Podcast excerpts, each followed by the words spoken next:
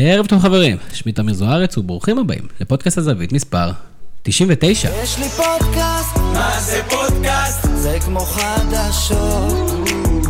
יש לי פודקאסט, מה זה פודקאסט? זה כמו חדשות. שוב אתם מצטרפים אלינו לפודקאסט הזווית, הפודקאסט של אתר הזווית, הזווית.co.il, הפודקאסט עם אה, כוכבית, שמתפתח להיות הייחודי ביותר ביקום.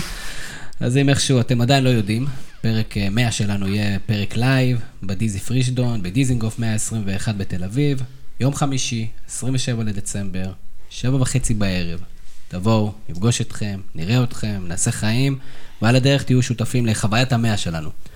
נשמע כדאי, נכון שי? לגמרי. הנה, אז שי אמר, אפשר להתקדם. אז ליגת העל שלנו מסכמת סיבוב ראשון עם אה, ליגה מאוד משונה. בין המקום הראשון למקום השני יש פער עצום וליגה כביכול לא שוויונית. אבל מהמקום השני ועד המקום האחרון, הכל צפוף, ואולי הליגה הצפופה ב... באירופה בוודאות. ובשביל להבין איך הסיבוב הזה עבר, כינסנו לפה פאנל מכובד ומעורר מחלוקת. ערב טוב לבלוגר שלנו וכותב טור שבועי על הפועל באר שבע בעיתון הארץ, שי טרביבי. ערב מצוין.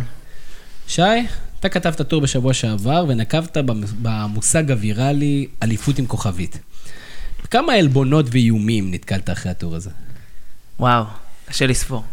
יותר נכון, בכמה אנשים שמפנים אותי לעלבונות ואיומים, קשה לספור. אה, יש כזה מקום כזה עם כל העלבונות. ראית מה הוא כתב שם? הג'ינג'י הזה? אה, הג'ינג'י זה עם המכה, עם הכאפה של המשחק של הפועל תל אביב, לא? משהו כזה. אז אה, טוב, אנחנו נדבר קצת על הטור הזה, ובכלל מה התכוון המשורר, ולמה וכמה, וכמובן, בכלל על אה, תחרותיות בליגת העל, כן או לא. עוד איתנו שחקן העבר, ופרשן ספורט אחד בהווה. ערב טוב לעודד גביש. ערב טוב לכולם. עודד, יש לא מעט דברים לדון איתך, ואנחנו נדבר עליהם, אבל לפני הכל, אחרי שנים על הדשא, איך זה לשדר? לא קל, מאתגר, מהנה מאוד. אה, אבל אה, שוב, רציתי לשמור על הגחלת הזו של הכדורגל בצורה כלשהי, אה, וזו הדרך שלי כרגע. מלבד זה שאני גם עושה קצת ספורט וזה, אבל זה בהחלט תחביב שכרגע הוא כתחביב ואני מאוד נהנה. אז קודם כל אנחנו נאחל לך בהצלחה בפרשנות. אנחנו נדבר איתך כמובן בהמשך, גם על הקריירה ומה עושים אחרי קריירה, בכלל, נושאים שספורטאי עבר תמיד מעניינים אותנו. וכרגיל איתנו מפיק הפודקאסט ברק קורן, מה קורה ברק? אהלן. אז יש לנו הרבה על הפרק. תרתי משמע. סיכום המחזור נדבר, נדבר קצת על המשחק המרכזי שהיה בין שתי קבוצות הפאר שכרגע מאתרות את המקומות האחרונים בטבלה. נסכם סיבוב, סיבוב ראשון נגמר, שי. נגמר. מתי תתחברו? אה, לא ברור, לא ברור גם אם זה יקרה בכלל העונה, אבל אנחנו פה. נדבר גם על זה, יכול להיות שתככבו בכמה מהקטגוריות פה. יוסי בניון, צריך לדבר על זה. אה, בטח אה, ספורטאי שכבר פרש, מעניין לראות גם כן מה נקודת המבט שלך, עודד. מצחיק, כאילו, עדיין אני לא רגיל לזה שאני כספורטאי עבר. אל תדאג, אנחנו נזכיר לך את זה פה. אין בעיה. נדבר על זה הרבה. תעזרו לי. אתה תזכור, בסוף כשתצא מפה אתה תדע שאתה שחקן עבר. זהו, אני סגור על זה. אז נדבר קצת על הקריירה, אה, הפציעות, מעבר לחו"ל היה לך, היה לך הרבה דברים שמעניינים אותנו. נדבר גם על שייטה ביבי ואליפות עם כוכבית, אבל ננסה להכניס את זה בצורה כזאת או אחרת, וכמובן יש לנו את שאלות הגולשים. זהו, נכון ברק? תפרתי את הכל. אז בואו נדבר על המחזור ה-13, ונפתח מהמשחק המרכזי, מכבי תל אביב בני יהודה. ושי, מכבי תל אביב היה איזו תחושה מסוימת במשחק שכאילו היא שמה שני שערים, הלכה לישון, ואז ברגע ששמו להם את ה-2-1, אמרו, טוב, טוב, צריך לסגור את זה, וזה 3-1, זה יכול להיות 4 ו-5, ואלה פערי הרמות? מסתבר שכן. אני חייב להודות ש... חודש אחורה, כשסימנתי את המקומות שמכבי תל אביב מסוגלת לאבד בהם נקודות ולהגיע למשחק העונה, אנחנו קוראים לו רק בשם, כי אין קשר בין משחק העונה לבין המשחק שהולך להתרחש בעוד שבועיים בנתניה, כשפער הנקודות מתאזן קצת, אז בני יהודה זה היה איזשהו מוקש כזה בדרך. לא ראיתי את המשחק כולו, אבל בדקות שראיתי הבנתי שפערי הרמות בין השנייה בטבלה ערב המחזור לבין uh, מוליכת הטבלה הם... כנראה ממחישים עד כמה העונה הזו אה, סגורה, ועד כמה הכוכבית אה, באליפות אה, מהדהדת. בכל מקרה, אני חושב ש... כאילו, כאילו בהזמנה. אני לא בטוח אם לא אמרנו את זה בעבר, אבל אם לא אמרנו, אז זה, זה, זה הזמן. אני חושב שיש בה, כמו שלא רצינו בעונה שעברה, שטביב ובית"ר ירושלים יזכו באליפות כדי לא לתת במה לפארסה שהתנהלה שם כל העונה, ככה אני באיזשהו מקום, כאוהד אובייקטיבי עד כמה שאפשר להיות, מרוצה שמי שעבדה נכון לאורך כל הקיץ ועובדת נכון גם עכשיו, אה, אה, כשדצמבר אה, רק בתחילתו, קוצר את הפירות ולא מועדונים כמו באר שבע או בית"ר ירושלים לא יודע מה עשו בפולין, אבל הכנה לעונה כנראה שלא. הבנתי, שימו לב לקרב העקיצות שמתפתח לנו פה. עודד, תגיד, מכבי תל אביב, אתה יודע, יש שיח כל הזמן. ליגה חזקה, ליגה חלשה, עם מכבי תל אביב חזקה, ואני יכול לה- לה- להבין את מי שזה מעצבן, שאומרים שהליגה החלשה פתאום, שמתרכזים בזה, אבל אני, אני אגיד, אין כמעט הבדלים בין הקבוצה שבמקום השני, היום בני יהודה או חדרה, לבין הקבוצה במקום האחרון, בית"ר ירושלים. זאת אומרת, אם, אם יש משחק עכשיו בין בני יהודה לבית"ר ירושלים, או הפועל תל אביב, לא, לא בטוח שבני יהודה מנצחת או חדרה מנצחת. אז אז- אה, במה אתה בוחר להתמקד? קודם כל, אה, אני חוזר לנקודה של שי, שהוא אמר על אה, קיץ נכון של מכבי תל אביב, אני חייב לתת איזה אנקדוטה, שמכבי במגבלות הפייר פליי, המון אילוצים היה להם פה, הם הוציאו את המירב מהאילוצים שלהם, ויכול להיות שזה למידה ושיעור לקבוצות אחרות שלא צריך לחפש בחוץ את הפתרונות, אלא באמת לתת לשחקנים שנמצאים בבית את ההזדמנות. אה, ופה קצת הפועל באר שבע נופלת לצערי, כי המחלקת נוער שם עדיין לא זה, בלשון שלא המעטה. ראינו, פשוט לא ראינו את מחלקת הנוער. גם יכול להיות שמחלקת הנוער היא מוכשרת. לא, פשוט- אני, אני מידיעה יכול להגיד לך שזה עדיין... אה, לא שם. לא שם. מילה טובה גם למכבי על הסיפור של ביתר תל אביב רמלה, מי ש... שזה ביתר רמלה נקרא. נכון. מי שעוקב אה, יודע שזה קבוצת בת, שזה רעיון ענק, ועכשיו רואים את הפירות שלו. שחר פיבן, רוסלן, אה, יונתן כהן היה שם, אני חושב. מתן. חוזז היה שם. כן, ועוד רבים וטובים שנראה בהמשך. עלי מוחמד, דרך אגב, היה שם. נכון, ועוד כל מיני כישרונות שאנחנו רואים בכל מיני מקומות. עכשיו אה, אנחנו חוזרים לשאלה שהייתה לגבי הרמה בליגה. אני חייב להגיד שאיך שאני רואה את הדברים, כן יש אה, קבוצות עדיפות. העדיפות היא פחות באה לידי ביטוי בדברים שהיינו רואים בעבר בכדורגל שוטף, בכישרון או ביכולת, כי באמת הרמה המקצועית היא די זהה, אבל הקבוצות שאנחנו רואים אותן נראות טוב יותר, זה הקבוצות המאומנות יותר. ככה אני רואה את זה. אם זה יוסי אבוקסיס, ניסו אביטן, שאני מאוד מסמפת אותו מהתקופה בהפועל באר שבע, אה, מהתקופה שלי בהפועל באר שבע, סלובו וסלובו דנדרפיץ' ושי ברד בנתניה. אה, ושוב, גם אני לא שמח, אבל אה, מרוצה שקבוצות שנערכו בשנייה האחרונה, וכמו ששי אמר, לא יודעים מה הם עשו בפולין, אז שהיום רואים שיש משקל להכנה ולאימון ולבנייה נכונה, וזה אחלה, וזה באמת נקודה ש, ש, שקבוצות צריכות להבין ולהפנים. אבל שי, אני, אני שוב רוצה להתעקש על זה. זאת אומרת, יש קבוצות עם כסף ועם כישרון, ובסופו של דבר, בצורה מדהימה, משקל המאמן בארץ הוא כזה גדול, כי זה אחלה נקודה. באמת, מי שלמעלה זה קבוצות מאומנות יותר. אם משקל המאמן היה גדול עד כדי כך, אז לדעתי, עם כל הכבוד לאיביץ', אה, באופן מוכח, ברק בכר בשלוש שנים האחרונות לפחות, הוא המאמן הטוב בישראל.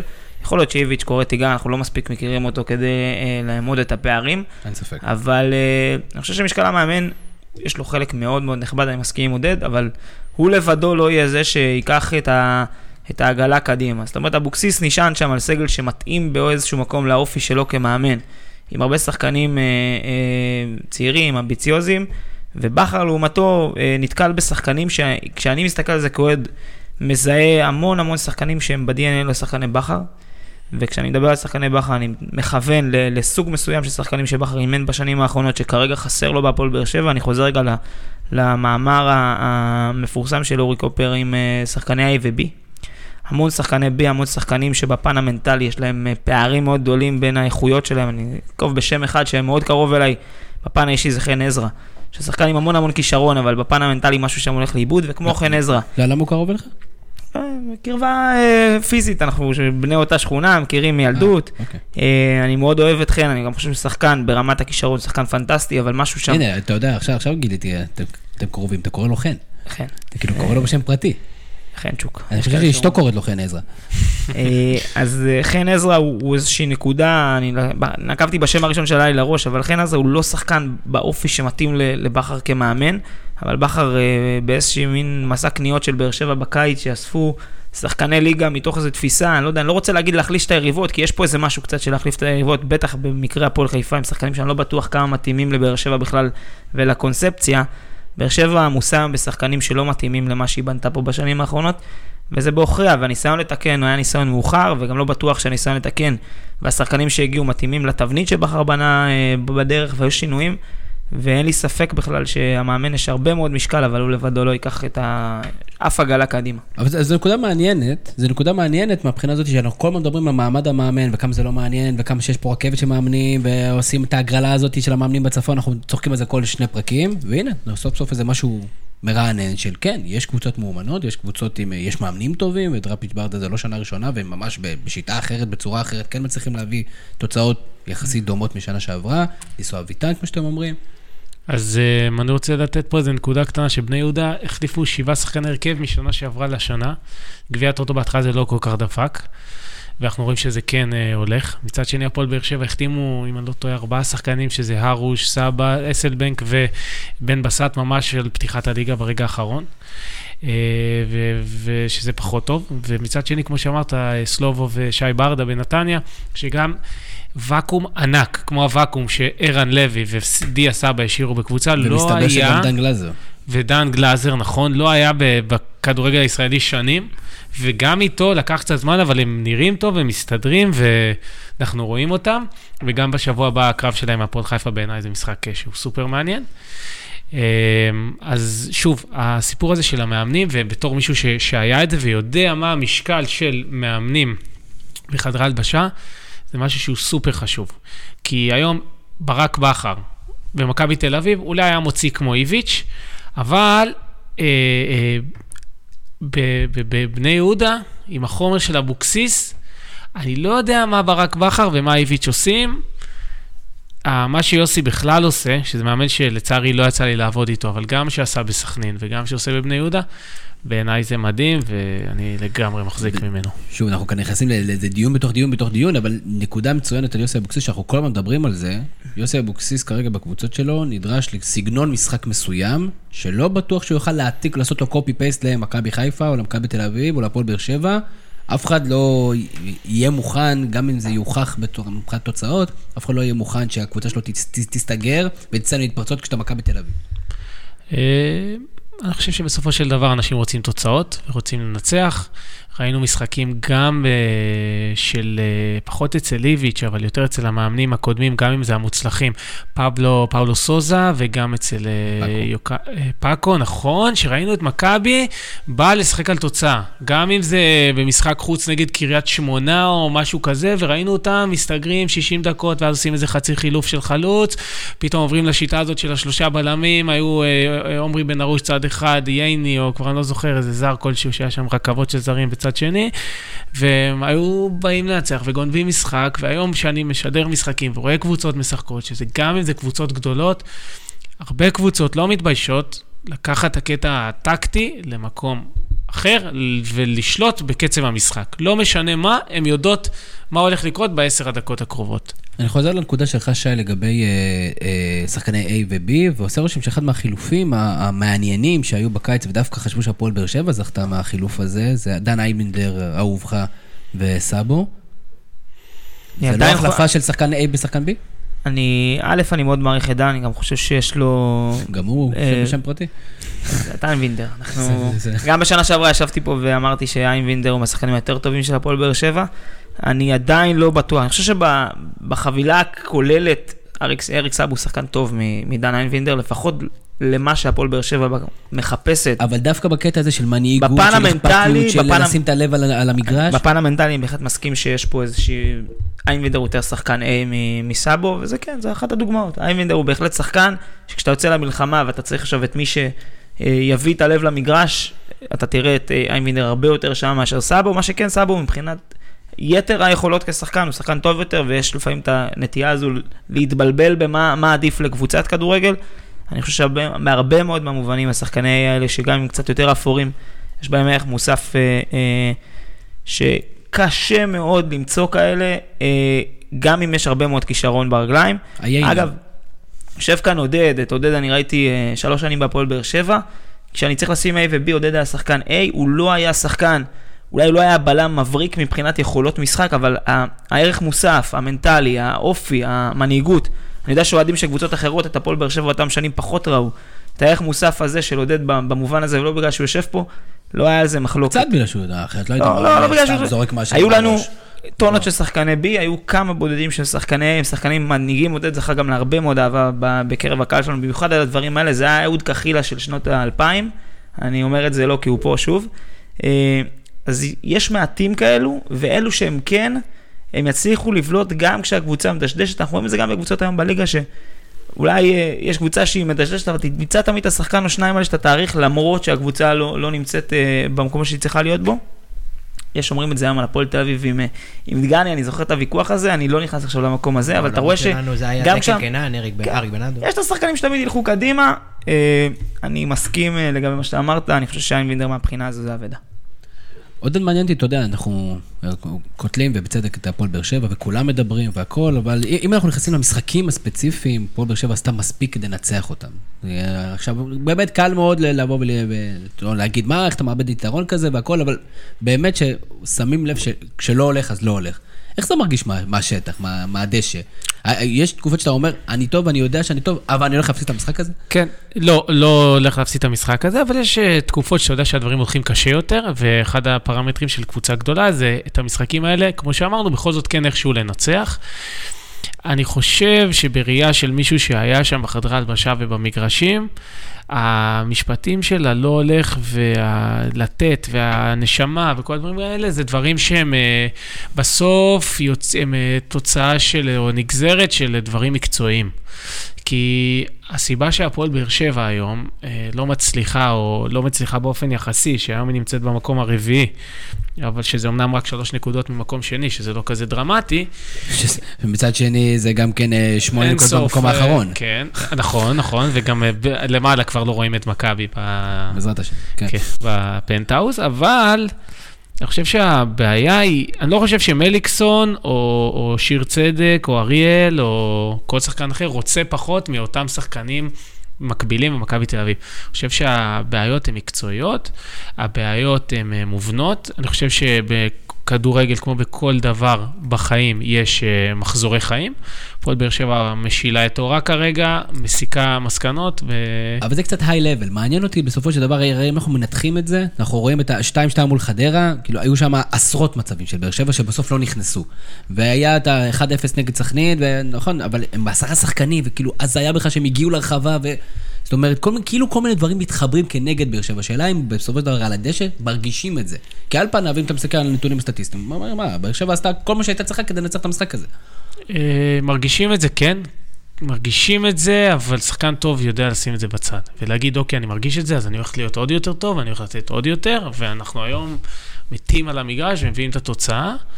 שוב, אה, אני חושב שהבעיות בבאר שבע הן מקצועיות, פחות מנטליות, גם יש שם מישהו, איש מקצוע מאוד טוב שמלווה אותם. איתן עזריה, ראיינו אותו בזמנו ברעיון מרתק, אבל אני כן חושב שזה בעיה מנטלית. ועם זאת, אני חושב שזה בעיה מנטלית. יש, יש גם עניין מקצועי, אני אגיד משהו שהרבה אה, לא זוכרים, או נוטים לשכוח, כי באר שבע לקחה בסוף אליפות, אבל אה, גם בשנה שעברה היא דשדשה בחלק מאוד מאוד גדול מן העונה במשחקים. מזעזעים מבחינתנו. אנחנו ראינו אותנו מנצחים את אשקלון בדקה 94 משער בטעות של פקארט, איזו בעיטה של ברדה שפגע במישהו נגד סכנין, רשמתי פה רעננה, בני יהודה משחקים שבאר שבע נראתה קטסטרופה, אני אפילו לא בטוח שהיא שלטה בכדור יותר מהיריבה, שזה היה משהו שהוא די חדש לבאר שבע של שנים קודמות. זאת אומרת, ראית כבר שם את הדעיכה ובפלייאוף, בעצם את העליונות של בכר יחד עם, עם הדבק אה, אה, שהיה לו על הדשא, וזה התפרץ לנאווקמה באיזה חודש של בליץ. ובאר שבע רצה קדימה, אבל לאורך כל העונה היא לא נראתה יותר טוב מאשר נראתה העונה הזו, בעצם בעונת אליפות שגם נגמר בפער שקרוב לדו-ספרתי. עכשיו שדיברנו על זה שנה שעברה, אני טוב, רוצה לריב איתך, הוא אומר שדעתי מכבי שנה שעברה הפסידה את האליפות, הפסידה את האליפות. וכמובן, באר שבע כל הכבוד לה והכל, כי היה לה מאמן גרוע. או לא מספיק טוב, או שנכשל ברגע האמת ולא ידע להיות אה, מספיק אה, אג'ילי. מאוד יכול להיות, אבל בהמשך, בהמשך למה שאתה אומר, אה, את, אותם, את אותו שפיץ של הנעל שחסר במשחקים האחרונים, בעונה שעברה במזל אה, גורר מזל, ואתה יודע, כשהולך אז הולך, כמו שאומרים, וראינו פה איזה מליקסון בדקה 94, איזה שערים בדקות הסיום, שדברים שחסרים היום, ואותם חוסרים בנקודות, אני גם יכול לחזור אחורה לנתניה עם איזה הפסד בחוץ, במשחק שבאר שבע, כל הכלים לנצח אותו עמדו אה, לרשותה. הנקודות האלה חסרות היום, זה הפער בעצם, יכול להיות שה... עודד יש לו, רוצה, רוצה להתפרד באמצע, אני אומר, יכול להיות שבאר שבע חלשה, וגם בפן המנטלי לא מי יודע מה, אבל בסוף יש פה גם הרבה אלמנט של מזל, וזה מזל שנגרר ונגרר. אני רוצה להגיד משהו נוסף, אה, שמהמקום שלי אני שמח לתת את זה, באמת, כמו שאמרתי, את הנקודת מבט של מי שבאמת אה, היה בחדרי הלבשה ובמגרשים, ואני חושב שבהתייחסות למה שאתה אמרת, האליפות נקבעת ב-30 משחקים, ולכן גם אם יש משחק אחד שגונבים או מפסידים, זה, זה אמור לי בסוף להתאזן. אבל הנקודה...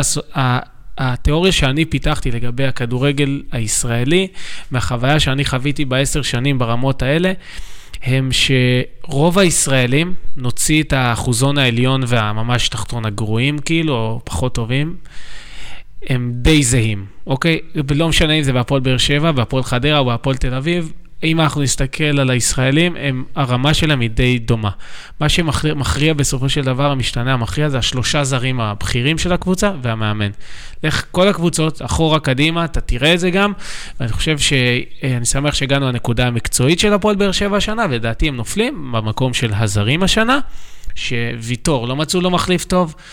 קבוצות, בהסתכלות אחורה, חוץ מביתר של גיידמק וכאלה, לרוב הקבוצות הטובות היו לפחות עם זר אחד בחוליה האחורית. זה גם, כן.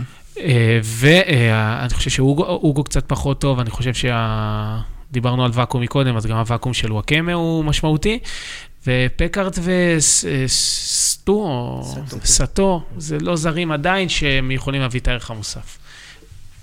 לא, פקט השנה שעברה, וסטו השנה שלא מביא את הערך המוסף. אותי מעניין, ונסגור גם את הנושא של... צריך להביא כדי להביא. אותי מעניין דווקא אה, לשאול את עודד ממבט מבפנים, מה בכר, בתור שחקן, דווקא מה בכר צריך לעשות עכשיו עם הקבוצה ברמה המנטלית? כלומר, האם הוא צריך עכשיו להיכנס בשחקנים קצת, להיות איתם קשה ונוקשה יותר, בשביל להחזיק אותם קצר כדי להחזיק, כדי להוציא משהו, או ההפך, להיות איתם רך, לחבק אותם ו...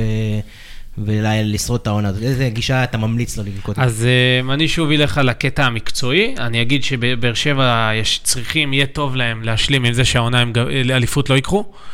המטרה שלהם היא באמת לסיים במקום אה, ש... כמה שיותר גבוה, בשביל להיות באירופה, אה, ולדלל את הסבים השוטים שהם אה, עולים יותר ממה שהם נותנים בהקשר הזה, ולהתחיל לבנות קצת פרוספקט לשנה הבאה, אם זה שחקנים כמו זריאן, אם זה דור אלו, שאני אוהב אותו גם באופן אישי, להתחיל להחזיר את שיר צדק ויהימה לכושר שהוא בעיניי הבלם, בטח על זה שהוא משחק עם רגל שמאל בין הטובים. אז... אולי הוא מהסבים השוטים. ייתכן, זה ברק בכר ידע, ידע, אני, זה, זוהי דעתי. אבל בכל מקרה, להכין את הקרקע לקראת השנה הבאה כבר, ושחקנים שהם פחות רלוונטיים ואובר פרייסט, אה, לתת אותם לביתר ירושלים. אה. אני חושב שהעשבים שוטים זה גם שחקנים שיש בהם איזה מין שובע כזה ביחס לתחרותיות. בנקודה הזו יכול להיות, יכול להיות שצדק אה, קצת לוקה, בין ביטון אנחנו רואים קצת איזה מין... אני לא רוצה להגיד זכיחות מקצועית כזאת של השגתי, שעשיתי, והדברים כבר באים, יבואו בקלות. אה, וחילופי הדורות לא, לא היו מספיק טובים. זאת אומרת, גם שחקנים שהגיעו אה, על תקן של אה, ממלא מקום, לא יודע אם לקרוא לעדן בן מסת ממלא מקום או לשיימן ממלא מקום, אבל הגיעו בדרך שחקנים שהיו אמורים להיכנס למשבצת, הכניסה הייתה צולעת. לא היה את הגורם המחבר, היו פעם שחקנים, אולי איזה ברדה כזה שמחבר את החבר'ה מסביב, איזה איינבינדר כזה, דיברנו עליהם קודם. היום זה, השחקנים נזרקים למים מהר, וכל אחד אמור למשוך את העגלה קדימה. אנחנו רואים את זה עם מקרה קלאסי, זה סבא, הוא שחקן פנטסטי, יש לו תחושה שבטייטל שהוא הגיע, במחיר ששולם עליו, הוא צריך לסחוב את הפועל באר שבע למעלה. ומשהו שם קצת מפקשש בינתיים, וזה לא היה סיפור לא ברור עם בן סער, שנכנס פתאום מאוחר לעונה, אם הוא היה מתחיל מההתחלה, לך תדע איך העונה הזאת הייתה נראית. ואם הוא היה הולך, אז... אני לא, לא, לא יודע אפילו לחשוב איפה הפועל באר שבע הייתה, הוא סופר משמעותי, גם כן מבחינת שהוא התשע היחידי, דיברנו על זה פה בפודקאסטים כמה פעמים, לא נחזור על זה, אני רוצה לחזור למכבי תל אביב, אמרנו הפועל באר שבע, שום דבר לא הולך, והמזל מתחבר למזל רע, מכבי תל אביב עושה רושם, אני חושב שניר צדוק אה, מהארץ היטיב להגיד, שעושה רושם שגם שבוע הבא פתאום איביץ' יזרוק למערכה, נגד מכבי חיפה את, אה, את מתן חוזז, הוא יכבוש רביעייה. אז, אז, אז גם כן מרגישים את זה כשהולך, כאילו, אז אתה מרגיש שהכל הולך עודד? אה, תראה, ברור שיותר קל לשחק כשהקבוצה שהצוות המסייע שלך מרגיש טוב יותר ומלא ביטחון, ו... וזה בעצם התוצר היוצא של הכל הולך, שכולם מרגישים הרבה יותר טוב, והכל זורם, וכולם באנרגיות חיוביות. הוא לא ראה דקות, איזה עשרה מחזורים, פתאום הוא עולה, שם צמד, פתאום נראה כמו שחקן מלחיץ במונחים ישראלים. זה המעטפת, או ש... כן, אני יכול להגיד שאני בקשר רציף עם מישהו כמו רוסלן ברסקי, שאני מלווה אותו כבר הרבה זמן, ואני מאוד אוהב אותו וגם מחזיק ממנו. מה זה אומר מלווה? אה, ברמה האישית, ככה, גם כשהוא לא משחק, אני... אנחנו ברמה חברית, ואני מכיר אותו גם שנים מליגות נמוכות, וגם כשהוא משחק אוקיי. במקומות אה, שכוחי אלה. לא, אתה נותן לך במה, אם אתה עושה דברים מקצועיים, בוא... אה, לא, לא, אני לא, עוד לא במקום כזה, ברמה של מישהו שהיה שם ויודע קצת ועבר. אוקיי, אז מעניין. אז אז איך זה מרגיש מבפנים באמת? סיוט, בלשון, אה, ובהלכה למעשה זה סיוט. זה קשה לבן אדם להבין ולראות ולדעת שהוא יכול לתת, אבל בסופו של דבר ריביץ' בא ונותן אה, כמה נקישות על הכתף של שחקן כזה, ואומר לו, יש מחר משחק אימון נגד אה, ביתר רמלה, או לא יודע מה, ותן את ההופעה שלך, או הנבחרת הצעירה זה היה, תהיה טוב, תשחק. ובסוף בן אדם משחק טוב, ורואה שאם הוא טוב באימונים, וזה חלק מהעניין של מאמן טוב, שמאמן טוב נותן אה, משקל גדול לאימונים שלו. אז אה, אם אתה טוב באימון, בסופו של זאת דבר... אומרת, האמונה הזאת היא כזה, אני אהיה טוב, אני אשחק. ואני חושב שהדוגמה הכי טובה זה שחר פיבן, שמצליח להשאיר את עף זעיר עליו, המדור. עף עליו. אבל אני- חשוב- חשוב להתחבר לדיון הזה, כי זה נושא שאנחנו מדברים אה, שבוע אחרי שבוע, במיוחד עם שחקנים כמו חוזז, יונתן כהן, ברסקי וכאלה. האם, ברסקי קצת יותר דופן בגלל גיל אולי, אבל האם הם לא בנקודה בקריירה שהם לא צריכים עכשיו להתחיל לדאוג אם הם טובים, אם, רק אם הם ישחקו, או לקבל פה משחק משחק שם. אני טוען שהם צריכים לשחק כל הזמן, no matter what, בלי קשר ל- ליכולת שלהם. והסיטואציה שלהם במכבי תל אביב קצת בעייתית, האם, אז איך אתה רואה את זה בתור שחקן, להיות בסיטואציה הזאת, שאתה אומר שזה סיוט, אז למה מלכתחילה להיכנס לסיטואציה הזאת שאתה יודע שזה יהיה ככה? עדיף אה, לעשות עונה עם 12 משחקים במכבי תל אביב, מאשר 30 משחקים בהפועל חיפה, בני יהודה, אה, you name it. אה, אתה בוא- בטוח? כן, חד וזה- משמעית. וזה- וזה מה- הקולות שגם אתה חושב שזה מה שהשחקנים גם חושבים? אז uh, התוצאה הסופית שיותר קל להיות שחקן כוכב במכבי תל אביב, שהנקודת פתיחה שלך היא שאתה השחקן ה-18 במכבי תל אביב, מאשר שאתה השחקן ה-6-7 במקום אחר. זה מעניין, כי אף פעם לא שמענו את זה בצורה נחרצת, כי אתה יודע, אנחנו מתדיינים על זה, אבל... אנחנו תמיד סופרים דקות. זו- אנחנו לא סופרים זו- דקות משמעותיות, או דקות במשחקים משמעותיים, או בקבוצות משמעותיות. זוהי דעתי, והמעטפת של מכבי תל אביב היום היא חסרת תקדים, ואנשים שמשחקים במכבי תל אביב יודעים שלא משנה לאן הם ילכו, וזה אחד הפערים העצומים בין אה, באר שבע למכבי תל אביב, זה המעטפת. שהיא עדיין לא ברמה הזאת. מכבי גם, זה עדיין לא ב level אה, טופ אירופאי, אבל זה עדיין, זה כמה רמות מעל הפועל באר שבע. וזה מתחבר לי כשאני שומע השבוע את יונתן כהן, ואומרים לו, תשמע, עוד מעט ינואר, ושיחקת השנה שני משחקים, או משחק וחצי, ובשבוע הבא סביר מאוד שלא תהיה בסגל בכלל, והוא אומר, אני לא זז ממכבי תל אביב. וזו אמירה, ואני שותף לדעה של ברק בקטע הזה של, לך תשחק, לך תוביל קבוצה, בטח אם יש מספיק קבוצות, והם שדיבר- לא מוכנים. דיברנו על זה פה, אני, אני אמרתי פה בעבר, באותו הקשר שגם בעיניים שלי, יונתן כהן, אה, נכון היה לו להישאר במכבי תל אביב, גם על פירורי הדקות וגם על הסיכויים שמתישהו יקבל את הדקות ו, ויפרוץ, ומשם, אתה יודע, הדרך אה, לנסוק קדימה, יש כל כך הרבה דוגמאות לאורך ההיסטוריה של שחקנים, שחקן ה-16 וה-17 בסגל שקיבלו את המשחק הזה, שהעיף את הקריירה למעלה, ולשחקן כזה, שהוא גם שחקן מוכשר, ושחקן שבוודאות כשהוא ירצה לצאת, יהיה מי שייקח. שווה לו לקחת כביכול את הריסק הזה ולהישאר על הספסל במכבי. אני גם אגיד משהו בהקשר של שניים, שלושה משפטים קודם. קל יותר להשתלב ב- בעגלה נוסעת, ויונתן כהן או חוזז או מי שלא יעלה עכשיו למכבי תל אביב כשהיא רצה ושעובד לה ושהולך לה, הרבה הרבה יותר קל להידבק ולהצליח. לא הייתי רוצה, ל- ל- לא הייתי רוצה לראות אותם נניח מחליפים את, את הוואד, את החבר'ה של מכבי חיפה, שעולים שבוע אחרי שבוע, כשהקבוצה אה, בעצם, אה, לא רוצה להגיד עם חבר'ה לצבא, כי זה לא באמת הסיטואציה כרגע, אבל הם, כשמצפים מהם להושיע. מיונתן כהן לא מצפים להושיע, אם יונתן כהן לא ישחק טוב, יהיה מי שיעלה מהספסל ויכריע את המשחק במקומו, וזו סיטואציה יותר נוחה לכדורגלן, אה, בטח לכזה ש... שיודע שיש כדורגל ומחכה לרגע שזה יתפרץ. אני גם אמרתי בעבר שאני חושב שמכבי הייתה צריכה לשים אותו במקום אחר, על חשבון למשל לירן עטר. ההיררכיה זה משהו שחשוב לבנייה של שחקן. מהמקום האישי שלי, כשהגעתי לחו"ל, כ... אולי נגיע לזה בהמשך, אבל סתם uh, מהמקום הזה, שפעם ראשונה התמודדתי באמת עם מלחמה על ההרכב, וכשישבתי על הספסל לא ידעתי לגמרי איך לאכול את זה.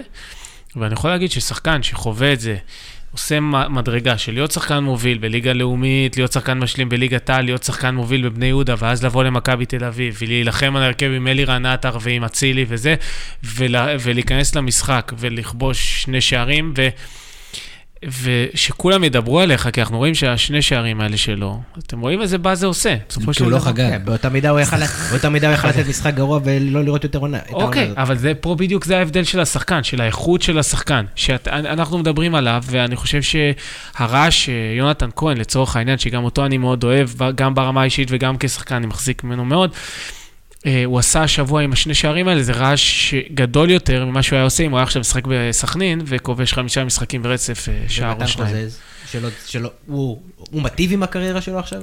מתן חוזז, אני חושב, בסיטואציה אה, זהה להם. אני חושב שהוא כרגע פחות בשל מיונתן, ברמה המקצועית, זוהי דעתי. אבל אני לא אתפלא אם בשבוע הבא או עוד שבועיים, עכשיו יש מחזור גביע גם, הוא ישולב ולאט לאט ייכנס. איביץ' זה מאמן שלא רואה בעיניים, ואם הוא יראה שהוא טוב יותר על מי שמשחק, אז... אה, עוד שתי שאלות בנושא הזה, ובאמת אה, נתקדם, הדיון מאוד מאוד מעניין. א', אחת מהשאלות ש, שנשאלו אצלנו בקבוצת הגולשים, שאלה טובה, אה, ניר גליסקו שאל את זה אצלנו, שאל, האם אנחנו חושבים שאיביץ' היה נוקט ככה ברוטציות כאלה, אם להשאיר שחקנים מאוד משמעותיים מחוץ לסגל, גם אם הפער היה נקודה שתיים? אני בטוח שכן, כי אני מכיר את העבודה שלו במקומות הקודמים, ואני יודע מה מדברים עליו ואיך דיברו עליו, וזו גם אחת הסיבות שהביאו אותו. הטמעת צעירים ברוטציה, ושהוא לא רואה אף אחד. זה, זה ראינו שהוא לא רואה אחד. אני לא בטוח שפערי הרמות בין השחקן ה-18 בסגל לשחקן הרכב הם כאלה גדולים שלא יהיה אפשר לשלוח את האחרון למערכה. תשמע, ברסקי עשה שנה טובה בפועל חיפה, אני מבין. יונתן כהן, מדברים עליו כערן זהבי הבא כבר מהנוער, אני מבין. תשמע, שחר פיבן, זה פשוט מעיף לי את הראש. שהוא שחקן נמוך יחסית, הגיע מאשדוד, מחצי עונה כזה, אתה יודע, באיזה שלושה בלמים. יש לו את זעיר המדור, היה שחקן ב-11 של השנה בקבוצה הספרדית, או בואסקה, ב- בליגה השנייה בספרד.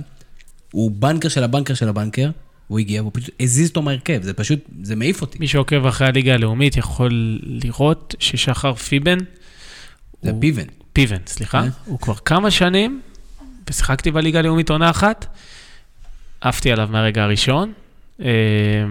הוא באמת מצוין, אני גם כן רואה את זה מהיציע, הוא באמת מצוין, אבל לתת לו את ההזדמנות הזאת, זה אומץ. זה נתנו באמת לו, אומץ. הוא היה טוב, נתנו לו, הוא היה פחות טוב והוציאו אותו. אני חושב שנקודה מעולה למאמן, וזה דבר שגם אה, פרמטר מאוד חשוב, זה הפידבק. כי הרבה פעמים, אני בתור שחקן, היינו יורדים ממשחק, הייתי יודע שהייתי, לצורך העניין, ניצחנו והייתי פחות טוב. לא הייתי מקבל פידבק כי ניצחנו, ופשוט הפועל היוצא של ניצחון זה שההרכב ממשיך, או היינו מפסידים והיה לי משחק מעולה, אז לא הייתי מקבל שום פידבק על זה, מלבד אה, מאמן כמו רן בן שמעון, שבקטע הזה אני אה, יכול אה, לציין אותו, שמנצחים, מפסידים, לא משנה מה, יש אספות אישיות וניתוחים, ובגלל זה אנחנו רואים גם ברמה האישית שחקנים, סוג מסוים של שחקנים שבאמת הם החומר גלם שאמור להתפתח, מתפתחים אצלו. הרבה שחקנים עושים אצלו את הקפיצה. אה, ומשהו ששי אמר, שהוא אמר שהשונות בין השחקן ה-18 לשחקנים האחרים בסגל היא לא גדולה, ואני חושב שזה מפתח מאוד חשוב בקבוצה, שה... השונות תהיה נמוכה ושהשחקנים אה, יהיו פחות או יותר באותה רמה, גם אם אנחנו לא רואים את זה, וגם אם הרמה היא לא 10 של כולם, ככה כולם חוששים על המקום שלהם, שזה משהו מאוד חשוב לשחקן כדורגל בקבוצה. כן, אפילו עומר אצילי, היה- ישב במשחקים אה, שלמים על- בהתחלה על ה... שכטר גם, בהתחלה ושכטר לא לא שיחק. ת- ו- מי חשב ששכטר יוכל להתמודד עם דבר כזה, ואחרי זה לחזור להרכב ולעשות דברים של כאילו, ועוד בגילו, ועם מה שהוא עבר, וזה, לשבת על הספסל במכבי תל אביב. זה אחד מהסודות. השאלה האחרונה בנושא הזה, מתחברת למה שברק שאל אותך מקודם על ברק בכר, אז אני אשאל אותך על איביץ'. מה עושים עכשיו? כולם מדברים, ואפילו אני, שאני אה, סכיזופרן גמור בדברים האלה, אה, עם צלקות של עשר שנים ללא אליפויות, מכבי תל אביב תצטרך לעשות הרבה דברים רעים כדי לא לקחת את האליפות הזאת, זה ברור כבר. ומה עושה איביץ' עכשיו כדי בכל זאת להמשיך באותה ריצה? אה, אני חושב שאחת הסיבות שהוא עשה עכשיו את ה over רוטציה הזה, זה גם בשביל אה, להראות לשחקנים, שמי שימצמץ אה, יישב בחוץ.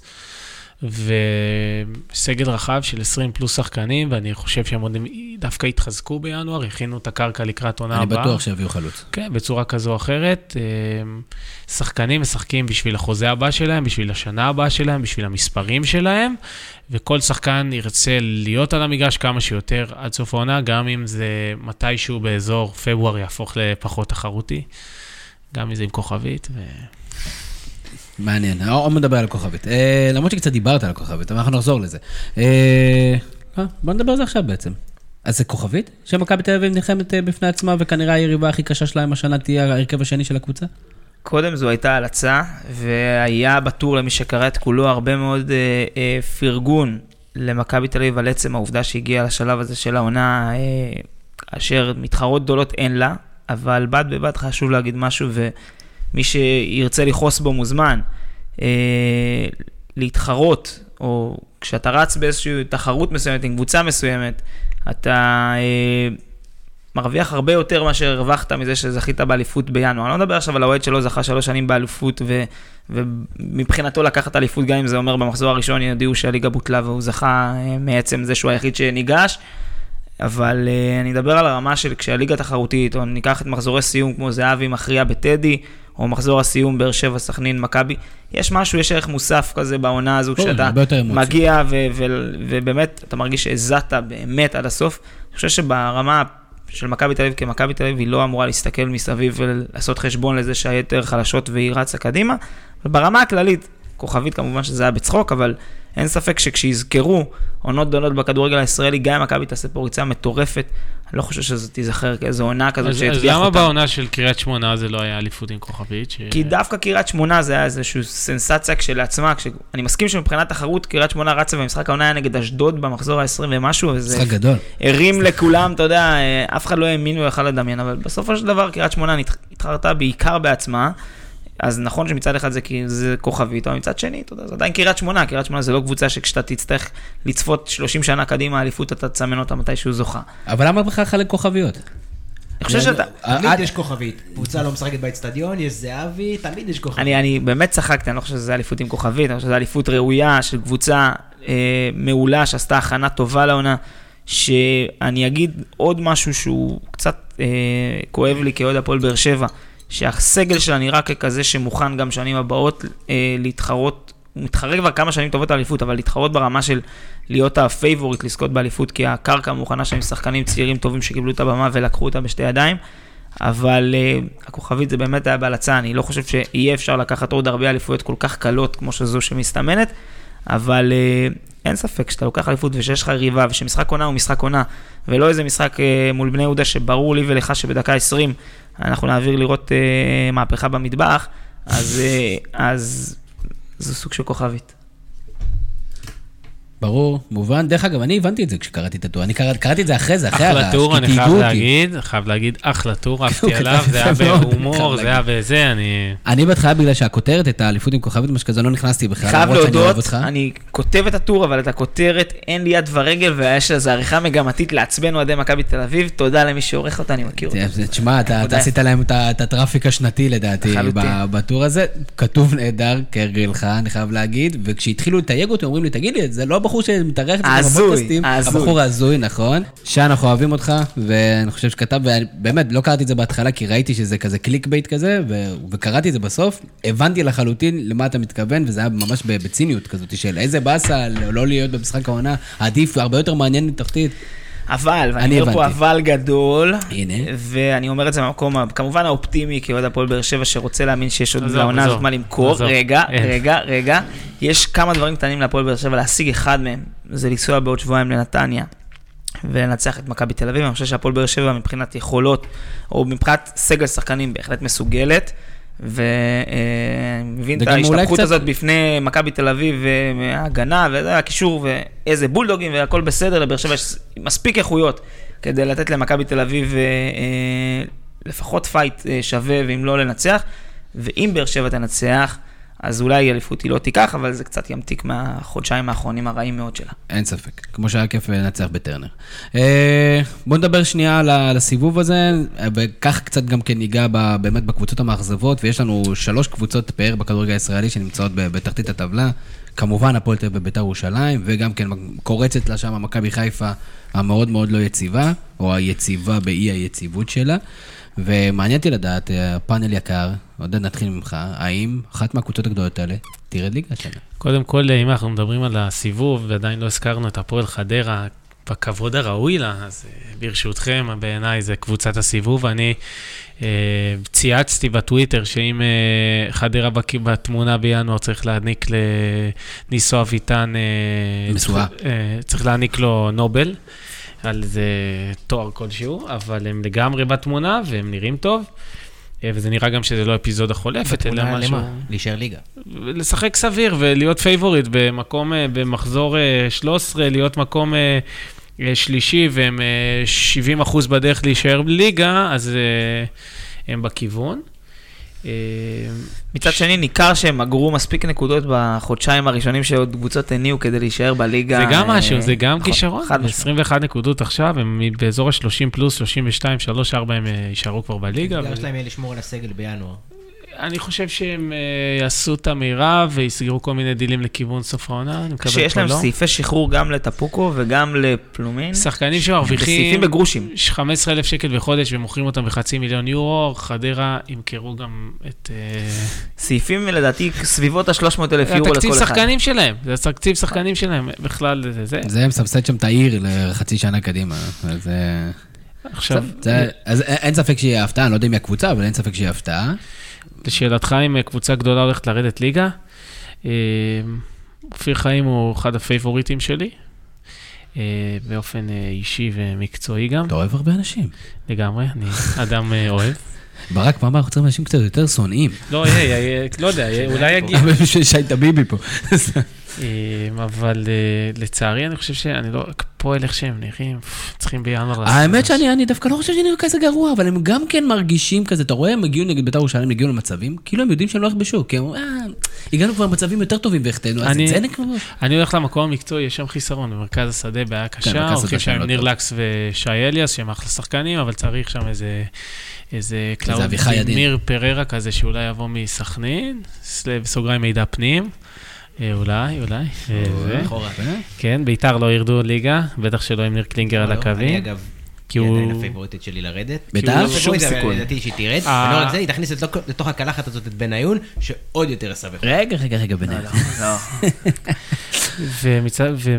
אז ביתר לדעתי לא ירדו, אשדוד, יובל נעים, זה השועל קרבות אז מי כן ירד? אתה לא יכול להסביר לי למה אף אחת מהם לא תרד. אני חייב מגיע לומר... למכבי חיפה, כל הדרכים. עוברות למכבי חיפה. בגלל זה אמרתי שהפועל תל אביב, לדעתי, ואולי רעננה. למרות שרעננה יש לה יותר נשמות מלפנתר כן, הם הוורוד. מכירים, הם יודעים. תשמעו, אני באמת, אני כבר שואל את זה כל פודקאסט במשך שלושה חודשים, מי הולכת לרדת? אף אחד לא יודע להגיד לי. אז אולי זה ירידה עם כוכבית. אה, ירידה עם כוכבית. כן. כן. יכול לסמן את בית"ר ירושלים כמי שלא תרד.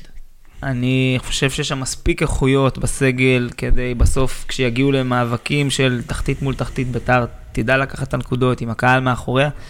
אני, הפועל תל אביב, תמיד אמרתי, הנה זה עוד רגע מתחבר והיא צוברת uh, תאוצה, וזה לא קורה. Uh, שישה שערים ב-13 משחקים. תשמעו, זה משוגע. ומצד שני יש חלק קדמי לא כל כך רע. אני כן, אחמד עבד, עומר דמארי. אה, אמיר אגייב. אמיר זיקרי, אמיר, אחלה. שחקן. ג'וזף גנדה, שהוא, אני גם חושב שהוא אחלה שחקן. טובה. לא, שוב, כולם על הנייר, אחלה שחקנים. הם נופלים לדעתי בשני המגנים, הבלמים טובים. אה, ראיתי את השחקן שלהם, הבלם הצעיר, שיחק רז שלמה, אחלה שחקן. לא, גם עידן כהן, המגן הימני שלנו, גם, הוא גם שחקן טוב. אבל אתה צריך פה, דיברנו על זה מקודם, שצריך מאמן, זרים, והישראלים פחות או יותר אותו רמה, אין שם זר אחד מבוא לראוי, כאילו, המגן השמאלי, לא איזה משהו, איזה מציאה. מוליץ', אתה יכול לארוז אותו ולקחת אותו, לקנות לו לא- אני לא- סיט, אני כי אחרת הוא לא יכול לארוז אותו- לשבת אני לא יכול לארוז במושב אותו, הוא רגיל. פשוט גבוה מדי. כן, ואת כל שאר החבר'ה שם, השכירים האלה... אז הפועל תל תרד ליגה. לא, אני עושה, רושם שתביא את, הקשר שניים בינואר שחסרים לה להדביק את, הקבוצה, ובכל זאת הפועל תל אביב לא תרד ליגה, לדעתי. טוב, לא לא נחליט את זה עכשיו. אולי יקפיאו יורדות השנה, כי אני לא רואה יורדת. אני אמרתי את ההימור שלי, אני חושב שביתר כן בבעיה, לא יודע למה אתם אומרים שלא, בגלל סמך משחק אחד, אבל לדעתי הם בבעיה, לא רק שהם בבעיה, שוב, זה לא כאילו, כולם יודעים את הדעות שלי, אה, אבל לדעתי זה תהיה באמת, באמת, אם זה יקרה, זה יהיה חותמת מאוד עצובה אם הם ירדו, ויוסי בן-אוי יגמור ככה קריירה, והוא הוא יהיה שם ויגמור קריירה ככה. למרות שזה יהיה ראוי. הוא מגיע? דיבר... רגע, שנייה לפני יוסי, אני יודע שאתם רוצים להגיע לשם, אבל דיברנו על חוסר הכנה לעונה, בית"ר ירושלים, דוגמה מעולה. חבר'ה, לבנות קבוצה, מחנה אימונים, צריכים לצאת עם 20 שחקנים שהם יהיו בסגל של אז הקבוצה. למה- למה חיפה שלכאורה השאירה את אותו סגל, יצאה למחנה אימון מסודר, לא עשתה מהפכות בסגל, וזה לא כי זה תפס. סגל שכמעט ירד ליגה, מה חיפה זה להוציא כמו משם? לקחת אה, כלה לסלון כלות, לסדר לה את הגבות, אבל שבפנים הכל, אה, שיש לה בעיות אחרות בזה. יש... אה, אז, אני לא יודע אם הבנתי, אז, אני מתנצל בפני כל הקלות. יש שם אה, מבחינה, אה, זה נראה טוב, זה נראה כל שנה, הנה זה קורה, ועכשיו יש מאמן זר ויש סגל טוב וזה, אבל דיברנו מקודם על היררכיה, ובחיפה היררכיה לא ברורה, וזו נקודה ששחקנים ששיחקו שם ומשחקים שם אומרים, בוא נגיד עכשיו אנחנו פה ארבעתנו, אנחנו חושבים סתם שחקן כמו רועי קהת, אם שבוע הבא הוא נותן גול ומצטיין ופתאום הוא עם סרט קפטן, לא נהיה כזה מופתעים, ואם נקרא איזה כותרת שהוא ביציע, מישהו פה יהיה מופתע. למישהו ברור מה ההיררכיה במקום הזה, מה קורה. ריינה להרכב בחוץ. כן, חיימוב, חיימוב, שוער נבחרת לשעבר, הווה, ופתאום גלאזר משחק, רגע, מה קורה? אה, מבוקה רצו לשחרר אותו, אבל פתאום הוא הכי טוב בקבוצה. דו סנטוס אה, חוזר למכבי פתח תקווה, אבל הוא הבנקר ובוכה אחרי הפסדים. רמי גרשון, 500 אלף יורו, אה, אומרים שהוא לא שווה אחוז מזה. אין, אין, אין, שם, אין שם, אני מתחבר למה שגם אה, ששאל, אין שם שחקן, אני אומר את זה תמיד, שחקן עם אופי שמוביל, אין שם את הדקל קנאין, לא, לא שאיתו זה לא קרה, אבל אין את הדקל קנאין, אין את הארק בן אדם, אין מישהו שירים אותם, הם כאילו אסופה של שחקנים טובים. אבל אין שם מישהו עם אופי, אין, אני, אני מסתכל אני, על הקבוצה, אין מישהו שמרים. אז, אז אני, אני שוב חוזר לקטע המקצועי, ואני לא הולך לרגע, רגע עוזב את הקטע המנטלי, ואומר שאני חושב שבמכבי חיפה לא היו מאמנים מספיק טובים. בשנים האחרונות. כל כך הרבה שנים, אף אחד מהם לא היה מאמן טוב. אני לא מאמין. אני חושב שמאמן כמו יוסי, רן בן שמעון, אפילו קלינגר אולי. דווקא רן בן שמעון לא הצליח בקבוצות גדולות. רן בן שמעון זה ה... זה הגילטי פלאז'ר שלך, אתה אומר. בסוף צריך לדעת להפריד בין מכבי חיפה של העונה, או של חצי העונה שעברה, לבין מכבי חיפה של שנים קודמות, כי בעונה וחצי האחרונות, אני חושב שגם מבחינת סגל, זו לא מספיק, זו לא קבוצה מספיק טובה. שנים קודמות היה סגל טוב, ושאלנו את עצמנו איך זה לא מתחבר ליותר מזה, אני זוכר שאפילו היה רגעים ש... הסתכלתי על הסגל מול באר שבע שזכתה או התחרתה בצמרת, ובאמת שאלת, מה, איך קבוצה כזו שמעמידה שחקנים, ואמרנו שמות, או שכטר וכאלה, שהיום אתה כן רואה אותם מצליחים במקומות אחרים ולא הצליחו בחיפה. העונה, אתה גם, מתחילת העונה וגם היום מחפש שם את השחקנים האלו שאתה אומר, אוקיי, זה שחקנים שהולמים את ה... את החולצה שהם לובשים, ואתה לא מזהה כזה, אני אפילו לא מצליח לחשוב על אחד כזה. חבר'ה, בואו בוא נודה, אנחנו לא יודעים מה הבעיה של מכבי חיפה, אם היינו יודעים, היינו מספרים, והיינו זוכים בנובל ובפרסים. אנחנו כל שבוע מדברים על זה, אנחנו לא נפתור את זה השבוע. בקווי שמועות שלא נפתור את זה השבוע, כשמכבי תל אביב תתארח במכבי חיפה. אה, בואו קצת נעשה סיכום, אה, סיבוב זריז, זריז, כי יש לנו כל כך הרבה דברים עוד לדבר עליהם. אז אה, מי שחקן הסיבוב? בעיניי אייל גולסה. או דור פרץ. מסתכלים עליי, עכשיו זה תורי. אם אתה רוצה. תראה, אני לפני שלושה מחזורים ישבתי פה ואמרתי אייל גולסה. קשה קצת, מישהו אמר לי שאני לא יכול לבחור שוב באייל גולסה, כי הוא ארבעה משחקים מתוך שלושה עשר לא היה. אז אני אלך עם דור פרץ, אבל אני חושב שגולסה הייתה, יש שנה מצוינת. אז אני רוצה לבחור שניים ברשותכם. דראפיץ' ברדה. ירדן שואה. יובל אשכנזי, בני יהודה. דודי טירה, מכבי נתניה. שני שחקנים שגדלו, שהם דוגמה לכל שחקן צעיר, או לשחקן צעיר ששומע את הפודקאסט הזה, מהליגות הכי נמוכות, מה... אני מרשה לעצמי להגיד את זה היום, כי היום הם כבר כאילו בטופ, הם התחילו ברפש של הרפש, ועבודה קשה נטו. היום הם תואמים מה... דובדבנים והקצפת, שאפו ענק. אשכנזי לפני שנתיים בכפר שלם. הגיע למבחנים בבני יהודה, אני זוכר אותו מתאמן שם בחוץ עם המאמן כושר אבנר רייני, ככה רק חיכה להזדמנות, דודי טירם אותו דבר, הציעו לו בכפר קאסם, אה, ברמלה, אצל אה, דראפיץ', 2,000 שקל בחודש, והוא הלך לשחק בכפר קאסם בליגה א', וואו. כן. הם לא שחקנים שלמים, אבל הם בכיוון. מי השחקן ברק? אה, מתבקש וצודק לבחור מישהו ממכבי תל אביב. אה, אבל מבחינתי זה ירדן שואה, כי פשוט לא הכרתי אותו בכלל לפני זה, והוא נתן סיבוב מדהים. הוא שנה שעברה דווקא קצת פרץ, היה לו איזה שער יפה עם העקב. לא יודע אם יש לך את הקטגוריה של התגלית, אבל אם הוא תגלית אז תגלית, אבל מבחינתי הוא שחקן הסיבוב, בא משום מקום. מלך השערים, הגיע משום מקום, מספרים מדהימים, יכולת מדהימה. שחקן נהדר, מישהו העלה נתונים שיש לו הכי הרבה עיבודים משהו כזה, כמות עיבודים משוגעת, אבל לדעתי זה יותר קשור לטקטיקה שבני יהודה משחקת בה, והיציאה המהירה, שלא אכפת לזרוק כדורים, כי אתה בסוף תגיע למצב שלך. אה, מאמן? לא, אם זה לא איביץ' זה ניסו אביטן. נכון. אני חושב שכולנו יש איזו תמימות דעים, גם באכזבות אנחנו חושבים שיש תמימות דעים. לא ננתח כל ה-11, זה יהיה קשה. באכזבות יש תמימות דעים? מי האכזבה שלך למשל? האכזבה שלי? מכבי חיפה. אנחנו מדברים על השחקן שהוא אכזבה. אה, שחקן? אה, תבחר מישהו מבאר שבע. לא, אז אני תעשה דווקא לא זה, הולך אבל- על מישהו מבאר שבע, אני הולך אה, לבחור במנור סולומון. אני יודע שלא כל הזמן הוא היה כשיר, אבל אה, אני חשבתי על זה הבוקר. אה, מנור סולומון היה צריך כבר לתת איזה מין upgrade כזה לקריירה, כבר כמה שנים פה, מצפים למשהו גדול. נכון, מכבי פתח תקווה זה לא מועדון שמאוד קל לסחוב למעלה, אבל הגיע הזמן לתת איזה... אולי הבעיה במי גז. שמצפה. בהקשר של מנור סולומון, אה, שידרתי גיאורגיה נגד אה, קזחסטן, משחק אה, קיקיוני לחלוטין, שרק אימא שלי, אה, חצי עין רדומה, ראתה אותו, צפתה בו. שחקן בגיאורגיה, צ'קווטאצה, היה של דינמו זאגרב, נמכר לגנט, ו-30% שלו מהכרטיס שלו נשאר בידי דינמו זאגרב, הם הבינו שהדרך שלו להגיע לטופ הרבה יותר קצרה מגנט. שישה משחקים עד אותו, עד אותו משחק בנבחרת, חמישה שערים, בגנט יש לו כבר אה, ליגה אירופאית שערים והוא בגיל של מנור סולומון, זוהי הדרך לדעתי לפתח כאלה כישרונות. אם אני יכול לבחור את האכזבה שלי השנה משחקן, אני בוחר את טל בן חיים הבלם. לצערי, זה האיידול שלי בתור ילד, ציפיתי ממנו להרבה יותר, להוביל את הקבוצה הזאת אה, למקום אחר, שגם, אה, דיברנו על שחקני A ו-B, שגם שהקבוצה פחות טובה דווקא להביא איזה ערך מוסף, ו... יכולת טובה שלו, הם היום היו עם יחס שערים טוב יותר ובמקום טוב יותר לדעתי. ברק? אה, אין אין שחקנים מאכזבים. כל שחקן אקראי ממכבי חיפה שתבחר. שים עליו את האצבע. רמי גרשון, הוא עדיין משחק? כאילו, הוא נחשב בשחקן? לא יודע מה? הולך שם. חוסה לא. בצילה דרך של אגב, זוגתי. דיברנו על זה לפני כמה חודשים, אני לא יודע מה המצב הבריאותי שלו. לי זה נשמע שהם מנסים להראות לו את הדרך הביתה בינואר, הוא כן היה בריא בתקופות מסוימות. הוא לא יכול ללכת לשום מקום, כי בשום מקום הוא לא הרוויח חצי, עזוב חצי, רבע ממה שהוא מרוויח. דומה למקרה בשר. את קאיו הם שלחו, את קאיו הם שלחו להפועל תל אביב ואמרו, לכו, המיסוי של רמי גרשון הוא לך 20,000 מיסוי אחר שקל." לגמרי. רמי גרשון הוא שחקן יקר פי כמה מכאן, אתה רואה חשבון בינינו. אני לא יודע את כל הנתונים. בהנחה ששניהם עולים אה, חצי מיליון אה, נטו. כמה עולה רמי גרשון אה, כפול שתיים. למעסיק? קצת יותר משתיים, לא? טוב, אז אני, אבחר, לא, לא יודע. אני, אני אבחר את האכזבה שלי, האכזבה שלי זה גיא חיימוב, שהוא גם כן, אתה יודע, הוא סוג של קורבן של הנסיבות, אבל דווקא עם הניסיון שלו וכמה שהפרגנו לו שנה שעברה, והוא גם התחיל טוב את התקופה, והוא גם כן לא מצליח לשמור על ריכוז, וכאן יותר קל, נכון שאולי ההגנה מפקירה אותו, כל מיני סיפורים, לא מוביל למכבי חיפה את, ה, את, ה, את הנקודות.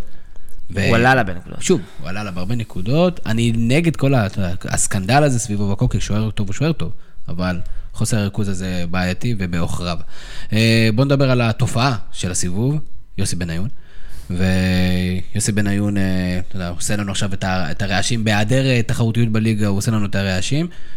ועודד, אתה יודע, אתה בתור שחקן, אני בטוח שלא היית רוצה שיגידו לך לפרוש, אבל יותר ויותר קולות קוראים לדבר הזה, והשאלה אם אתה אתה מבין את הסיטואציה הזאת. למה הוא צריך לפרוש? לא, זה מה שאנשים חושבים, שזה פוגע במורשת שלו. קודם כל, יוסי היום משחק רק בשביל הכיף, ובשביל למצוא לעצמו את הפוזיציה הבאה. אה, לדעתי הוא יעשה הכל כדי להגיע לבית"ר ירושלים ולמצוא שם תפקיד מקצועי בסוף העונה. אה, זוהי למ- דעתי. למה זה דווקא אמור להיות מחובר, שאתה חייב לשחק בקבוצה לפני שתהיה ממש לא, בתפקיד חי... מקצועי שם? לא, לא חייב, אבל זה קרקע... תראה, יוסי, אה, מידיעה, הנוכחות שלו בחדר הלבשה משפיעה על שחקנים צעירים כבוגרים בצורה בלתי רגילה. גם החבר'ה היותר מובילים, לטובה? לטובה, גם החבר'ה היותר מובילים שראו אותו בשיא שלו, וגם החבר'ה הצעירים ששמעו עליו יותר, אה, חווים אותו ורואים אותו ורואים מה זה התנהלות ואיך בן אדם מתנהג, וברמה האישית הוא... עצור התנהלות. המקרים האחרונים, ואנחנו שומעים לא מעט, גם כאלו שמוסיפים ל- זה לא מעיד, זה לא? מעיד ב, אפילו קצת על האישיות ה- מבחינת יוסי, איזה בן אדם הוא. אה, זה מעיד על כך שיוסי דורש יחס שלחלוטין לדעתי מגיע לו, ואלישע לוי לוקה בזה, ו- והוכיח את זה, שיוסי כל, יוסי ביקש שאם הוא לא בהרכב, לדעת את זה בבוקר, מתוך כבוד, שזה הגיוני לגמרי לא, לשחקן לא. במעמדו. לא. ההרכב אבל קבוע ביום לפני, ויוסי, אם אני שנייה אכניס אתכם לקטע של השחקן, הוא, הסבל הכי גדול של שחקן זה לא לדעת אם הוא משחק מיום שישי אחרי סיום האימון עד התחלת המשחק. ויוסי הרוויח את הקרדיט הזה, לדעת אם הוא משחק, גם ברמה הפיזית, שהוא יוכל להכין את עצמו בצורה אחת אם הוא משחק, או בצורה אחרת אם הוא לא משחק. וזה כל מה שהוא דרש. היום בן אדם בגיל 38, בשביל לעלות בתשע בערב לשחק בהרכב, צריך לעשות תחנה מסוימת בבוקר, ואם הוא לא עולה, הוא צריך לעשות דבר אחר. הטעות של יוסי, לדעתי, זה אחד מאוד בסיסית, והוא עושה את זה שוב ושוב ושוב ושוב ושוב לאורך כל הקריירה. הוא, הוא מנסה, ואתה גם אומר את זה, הוא מנסה להבדיל את עצמו משחקנים אחרים. מה זה הוא דרש? מה זה הוא הרוויח? בסוף, בסופו של דבר, הוא שחקן. שוב, דעתי, הוא שחקן. אני לא יכול לבוא עכשיו לבוא למנכ"ל שלי ולהגיד לו, אה, שומע, בגלל שאני טוב, אני בא כל יום ב-11 ואני הולך ב-2, אבל אתה לא- אתה לא יוסי בניון. זה לא משנה, אבל זאת הטעות, זה, זה מה שיוצר את האנטיגוניזם מול. גם, גם אם אתה יוסי בניון, תהיה בן אדם, אתה בסופו של דבר, כמה שהיית מדהים, והיית מדהים, ואתה היית שחקן אולי הכי, אה, שנחשב הכי טוב בכל הזמנים בארץ, אבל אתה שחקן. אתה לא יכול להגיד למאמן מה לעשות, או אתה לא יכול לדרוש ממנו דברים. האם המאמן היית- בהיררכיה יהיה גבוה ממך, תמיד. האם היית משנה דעתך אם במסגרת החתימה על החוזה במכבי פתח תקווה זה משהו שהוגדר? הייתי מגדיר את החתימה הזאת כביזיון. לא משנה, אבל השאלה אם היית- אבל האם היית מסתכל הוא על לא- זה בצורה לא- אחרת? קודם כל כן, אבל, אבל, אני חושב שזו דרישה לא לגיטימית. אני חושב שאם עלתה דרישה כזאת, או התנהל בכלל שיח כזה, זה שיח לא הגיוני, אני מבין, אני מבין, אני מבין את זה, אבל זה שהוא בכלל, שאני אני מדבר, שבן אדם בכלל דורש דבר כזה, זה, זה פסול. אז, אז בוא אני אצייר את התמונה האחרת קצת, כי אני מנקודת מבט טיפה שונה. יוסי היום לא כאחד השחקנים במכבי פתח תקווה מההגעה שלו. יוסי יושב עם המאמנים לפני משחקים, הוא עוזר לבחור שחקנים, הוא עוזר להחליט את ההרכב, הוא עוזר אה, לקבוע, ל, ל, לייעץ למנור סולומון ולשחקני נוער מי יכול להיות ומי לא יכול, ומי לייעץ לראשי מכבי פתח תקווה מי יכול... שהמערכת הכניסת את עצמה למצב הזה. אני חושב שלהשתמש בידע של יוסי בניון, גם אה, בעלות של להגיד לו אם הוא פותח שעה לפני המשחק, זה דבר שהוא מבורך. והדרישה הזאת של אה, יוסי היא לגיטימית, קרתה, קורית, גם היום שחקנים פחות גדולים מיוסי אה, דורשים ועושים את זה ומתקשרים למאמנים שלהם, וגם אני עשיתי את זה בעבר, לדעת אם אני משחק או לא, מ- מרצון של באמת גם לתרום לעצמי וגם לתרום לקבוצה בשביל לבוא בצורה הטובה ביותר. אם יוסי היה יודע שהוא לא משחק, הוא היה בא למשחק והוא היה נשאר על הספסל. אבל כל מה שהוא רצה זה לדעת לפני ברמה של ההכנה הפיזית וה- והמנטלית. והתגובה שלו, והתגובה שלו, וזה נראה לך משהו שהוא הגיוני, משהו שסביר, הוא לא יכול לסגור את זה אחרי המשחק, או בכלל, או אז, בשקט בחדר הלבשה. הוא לא רוצה לפ- להישאר במכבי פתח תקווה, הוא רוצה להגיע. לביתר ירושלים, זה ברור. לכולם. אז- אז זאת אבל אני אשאל אותך שאלה, זאת. האמת, לא כל הסיפורים שהוא כן רצה לשחק, לא רצה לשחק, דה- הוא לא רצה יוסי בקבוצה. ואלישע, יוסי ואלישע, זה סיפור כבר של אה, לא מעט זמן. מתוך העניינים שם, יש שם בעיה, יש שם קצר. אה, אלישע, בוא נגיד, לא רוצה את יוסי, לא רוצה את יוסי שם.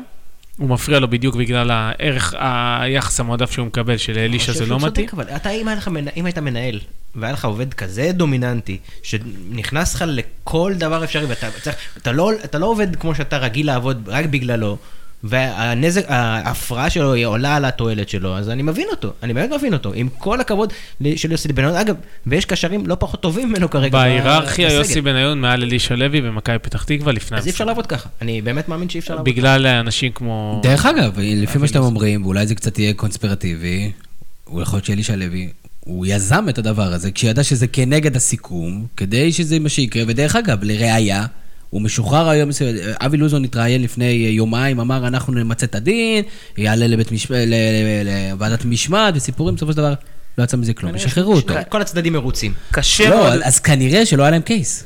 כי אם היה לו קייס, אז הוא היה? יכול לא- case, מה- לקנוס, לעשות? משהו. מה זה יעזור עכשיו. למישהו ללכת לראש בראש עם יוסי בן? אבל איך זה מועיל לא- לארגון? הרבה פעמים עושה דברים רק כדי שיגידו שהוא עשה. אני הייתי, החלום האוטופי, ובן באמת יכל לצאת ענק, זה שהוא היה, מה שהוא היה- היה לוקח את מנור סולומון, והופך ממנו אגדה והיורש שלו, והשחקן, ומגדל אותו, style אה, נוביצקי דונטי- דונצ'יץ', ו- ופורש ב style ענק. והוא מה שהוא עשה, הוסיף עוד כתם, כנראה שזה לא מעניין אותו, אבל הוסיף עוד כתם לקריירה, לסוף העצוב. תחשבו רגע על כל החבר'ה שזוכים לראות את יוסי בניון, כאילו יום-יום במגרש אימונים של מכבי פתח תקווה, ושזכו לראות אותו בבית וגן, ובמכבי חיפה, ובמכבי תל אביב, כל החבר'ה, הילדים הצעירים, שרואים בן אדם שהוא מבוא לאל, כאילו, עשה דברים שהם בלתי נתפסים, וזה לא- יש לא- לי, זה יש לא לי איזה. בעיה, אבל לא אני. מנסה לעשות איזושהי הקבלה בין בניון לטל בן חיים. אני חושב שברמת ההבדלים בין בלם לקשר, אז מן הסתם תמיד הקשר יזכה, אתה מכיר את זה יותר טוב, באיזו עילה גדולה יותר.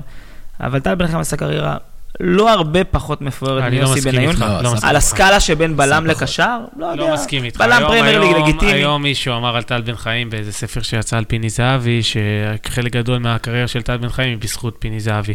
יוסי בניון הגיע לפיקים אני משווה אותו לכל הספורטאים, גם עומרי כספי, מה שהוא חווה, זה עדיין לא זה. לא, בסדר, אבל אם על, על בסיס מה שאתה אומר, אני בטוח שהרבה מהקריירה של אברהם גרנט, זה היה בגלל קשרים. כאלה ואחרים. אז אוקיי, אז- אז זה עדיין, הוא ייזכר שהוא היה בגמר נגד אבל. זה לא, זה לא דבר שהוא רע. אפילו ברקוביץ' לא הרגע. רגע, זה שמינו ריולה מסדר אה, בווטפורד, משחקים עשרה פורטוגלים שלו, זה, זה מישהו מדבר על... נגדיל קצת את הפערים בין בניון לטל בן חיים, אני אולי יכול להסכים, נתחבר, לא בטוח, אבל טל בן חיים, שנה שעברה על הספסל במכבי תל אביב, קיבל הודעות מראש שהוא לא עומד לשחק? אני כן. בספק. אני, אני, כן, אני בספק? ואני, מידיעה. טל בן חיים, אם הוא שיחק, הוא ידע מזה יותר מיום לפני. ושאלה בתוך שאלה, כי אני חייב להתקדם לנקודה שדיברנו עליה קודם. יוסי אבוקסיס, דיברנו על, ה- על היכולת שלו לנהל את הסגל ואת הסגל של בני יהודה, שהשחקנים מתחלפים, אבל המערכת נשארת ומתפקדת באותה צורה. יוסי אבוקסיס מקבל היום את יוסי בניון לסגל. איך זה נראה? אין לו מה לעשות איתו. אה, דווקא אולי פתאום אני חושב על זה, זה יכול להיות אופציה לא רעה. אולי יוסי ילך לשם, כי הם עושים עונה טובה, הוא חצי איכשהו, יש לו לא איזה נראה לי שהוא חיבה. מתאים לשיטה שלהם. לשיטה הוא לא, למי הוא כן מתאים היום? אני מדבר על, אני, לוקח לא מקצועית. איך זה נראה מבחינת... יוסי, אה, בגלל שהוא היה אה, כוכב, עושה מירכאות כי לא רואים, אז אני עושה, אני אומר שאני עושה מירכאות, הוא היה כוכב לא בסטנדרט של יוסי בניון, אבל הוא ידע להתמודד איתו, כי יוסי חי את זה, חי חדרי הלבשה, וזה אחד, הדבר, אחד הדברים הכי גדולים אצל יוסי, שהוא מאוד מאוד מחובר לחומר שחקן. לא- אני לא מבין למה לארגון בכלל להכניס את הצרה, שוב, אני אומר צרה, וואו, כי... הידע למה? של יוסי למה? בניון, אני הוא חוויתי... הביא ערך מוסף לאחד אני הייתי שנה? פלוס במועדון שאז היה אלוף פולין, וחוויתי חוויות שלקחתי איתי לכל החיים, לכל מישורי חיי. ומה שיוסי חווה בחייו, והאנשים שהוא פגש, ובדברים שהוא נגע, ומה שהוא יכול ברמת הידע לתת, זה משהו שהיום, בוא נצא רגע החוצה. אם מכבי, הפועל, בכל קבוצה אחרת הייתה מחתימה מישהו שפעיל והיה ב... צ'לסי, ליברפול, ארסנל היום, כל העיתונים היו עפים על זה, אבל וכל הוא לא עושה את זה. אם הוא היה עושה את זה, הוא לא מקרין, הוא הוא חושב יוסי.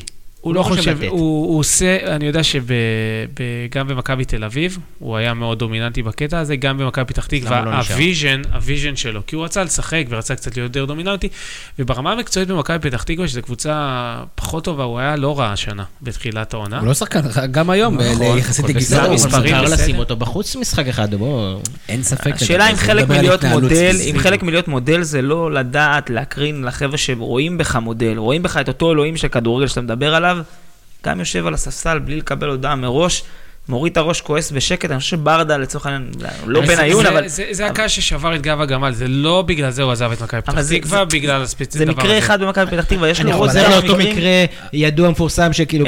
ומכבי חיפה סיום גמר גביע, באותו שנייה הוא כבר סיים להיות מודל לחיקוי, כי הוא הוא לא, הוא חושב יוסי. וזה- אבל כשהוא הגיע למכבי תל אביב הוא קיבל, אה, הוא בוא לא נגיד, היה מרגש לראות אותו במכבי תל אביב, בסדר, אני אומר לך בתור אוהד מכבי תל אביב, ואולי גם בגלל שאתם מאוד כעסתם עליו.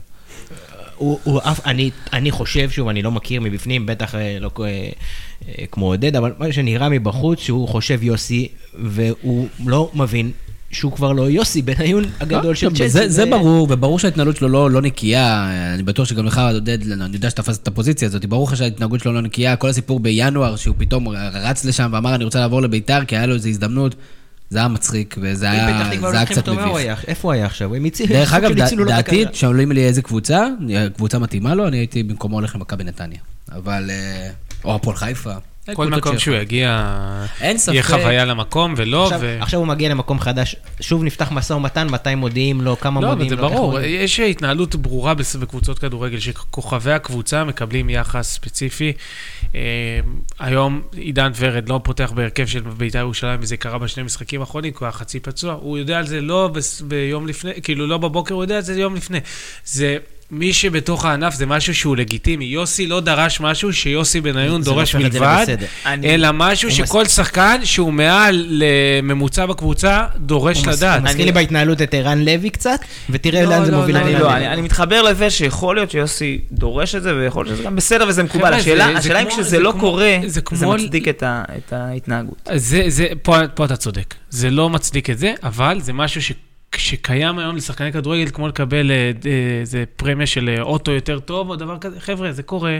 שחקנים במעמד מסוים יכולים לבקש ממאמן מנוחה במשחק, מסו, באימון מסוים, יכולים לבוא ולהגיד למאמן גם את דעתם על ההרכב ועל על שחקן כזה או אחר, וגם לבוא ולדבר עם הבעלים, ויש להם דלת פתוחה כזו.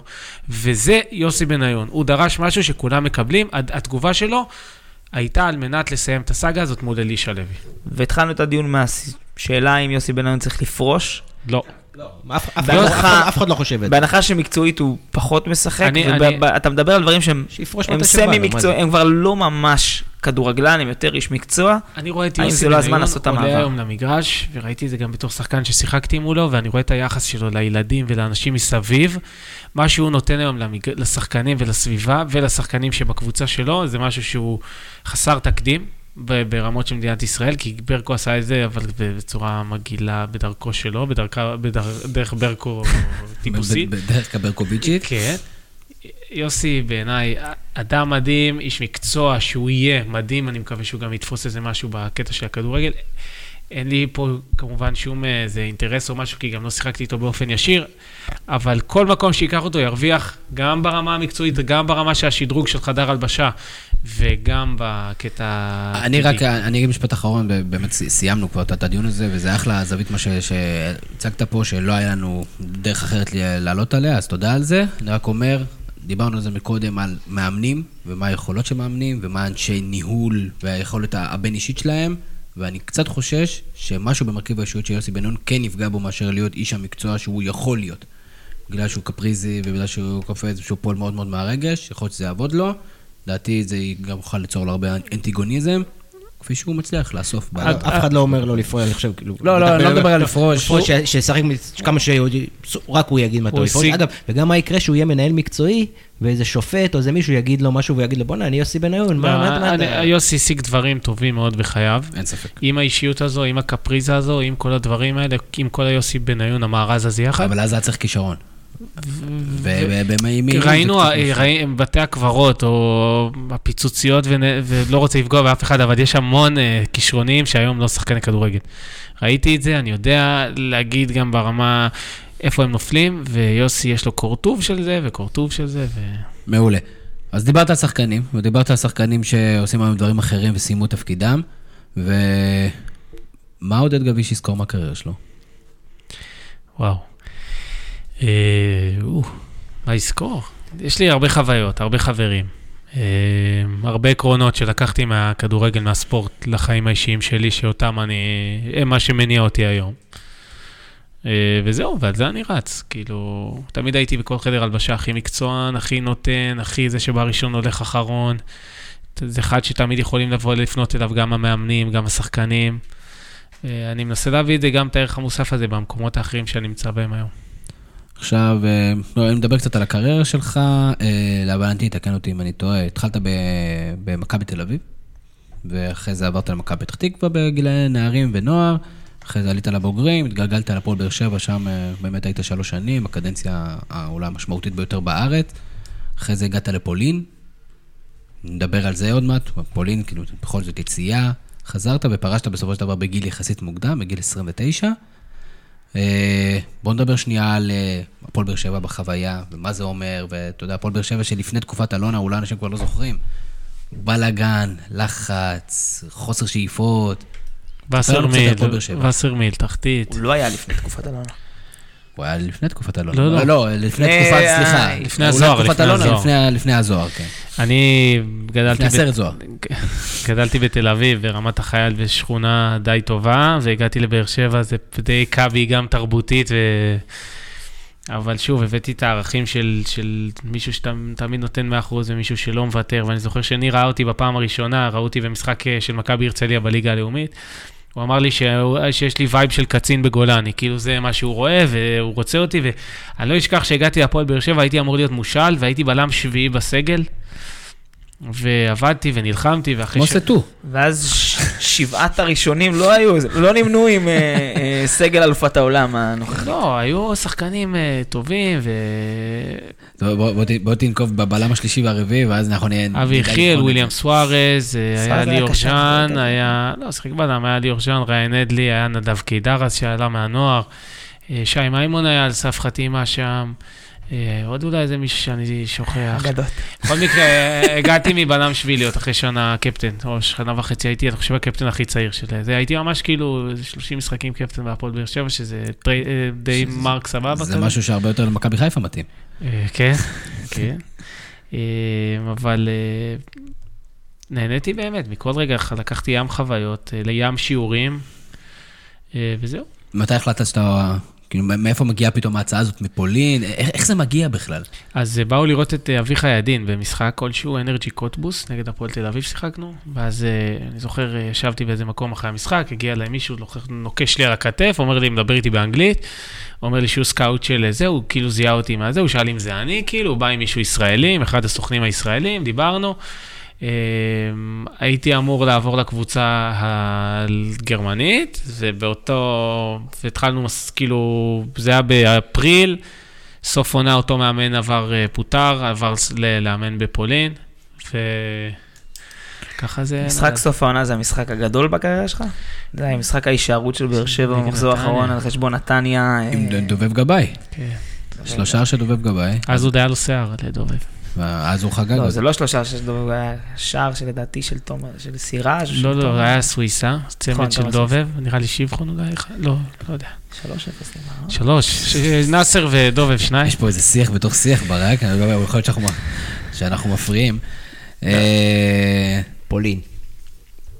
פולין. זהו, הפועל באר שבע? איך החוויה? באיזה קבוצה היית? הייתי בשלסק ורוצלב, שלקחה אליפות. תגיד את זה שוב. שלסק ורוצלב, זו אוקיי. קבוצה שלקחה אליפות שנה לפני זה, הגעתי, שיחקנו באירופה, שיחקתי נגד ברוז', נגד סביליה. אה, התחיל, התחיל, ידעתי שאני בא להילחם, אה, בהתחלה שיחקתי משחק ראשון נגד ויסלה קרקוב, עשינו 0-0, זכיתי מצטיין באותו משחק. אה, התחלנו לרוץ בשני מפעלים כזה, רוטציות, עניינים, חזרנו, עשיתי שמונה משחקים עד ינואר. בינואר אה, יצאנו לשני מחנה, מחנות אימון בטורקיה. עשיתי, עשינו מחנות אימון, חזרתי מהם כשחקן הרכב, עוד שלוש הופעות, המאמן פוטר, ובפולין כמו פולין. אה, הדרך הקצרה לכל הזרים, או שאתם אה, מוותרים על הכסף או שאנחנו סוגרים, או שאתם על המטוס.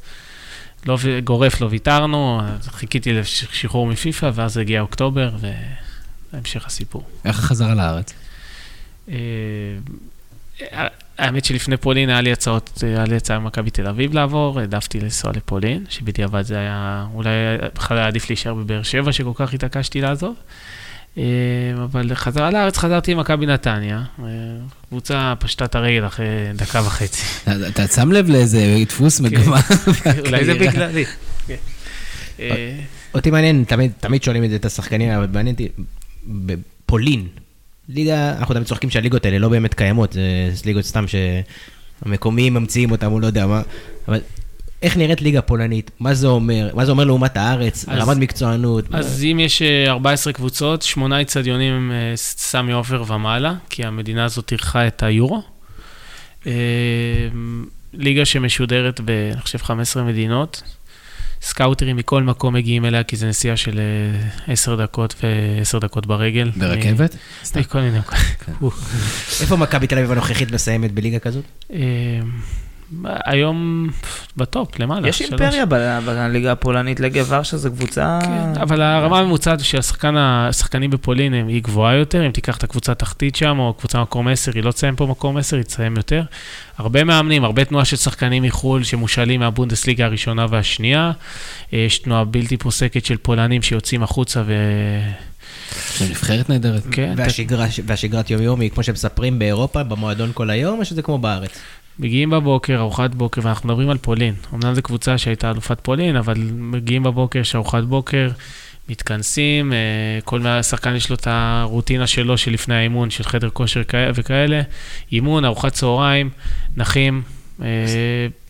העניין הוא שכל אנשי הצוות במקום אה, נתונים לשחקן מ-8 בבוקר עד 10 בלילה. כמו הספרייה. אני חייב להבין את זה, כי אני תמיד שומע את הסיפורים האלה, תמיד אני... עכשיו, כולם מספרים את הסיפורים האלה, כולם יודעים את הסיפורים האלה, כולם הולכים לאותן השתלמויות, כולם רואים את זה. למה זה לא קורה פה? מה זה, מה זה, לוגיסטי? מה, מה מסובך לעשות את זה פה? לוגיסטי, היום לך תשים, אה, היום הרבה שחקנים לא גרים.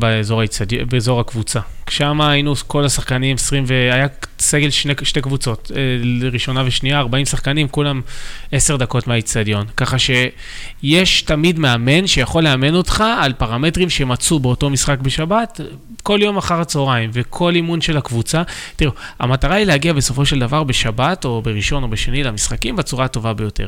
משתמשים בזה בכל העזרים הכי מתקדמים, אם זה ה-GPSים והמדדים והחומצות חלב וכאלה, וכל עוד אתה בשבת מגיע הכי טוב, אז גם אם אתה רוצה מסאז' ב-4 בבוקר מהפיזיותרפיסט, הוא יגיע.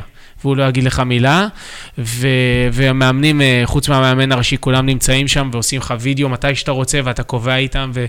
זה, אז זה... למה בפולין כן ואנחנו לא? אנחנו אמורים לעמוד ברמה הזאת. יש, אה, יש לי משנה מאוד אה, סדורה לבעיות בכדורגל, ואחת מהן זה החסמים, חסמי כניסה למאמנים.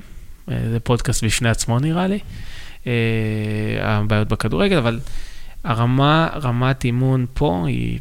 אבל זה לא אימון. אבל יש מגמה, יש מגמה במועדונים הגדולים למעבר, לא מלא, אבל ליום עבודה שיותר העניין, דומה העניין, ל... הוא, העניין הוא לא להישאר עשר שעות באיצטדיון, אלא האפקטיביות של התוכן, של, כאילו, התוכן של הדבר הזה, או יותר נכון, לא לעבוד קשה, כמו שהרבה אומרים, תעבדו קשה, זה, אלא לעבוד בצורה אפקטיבית.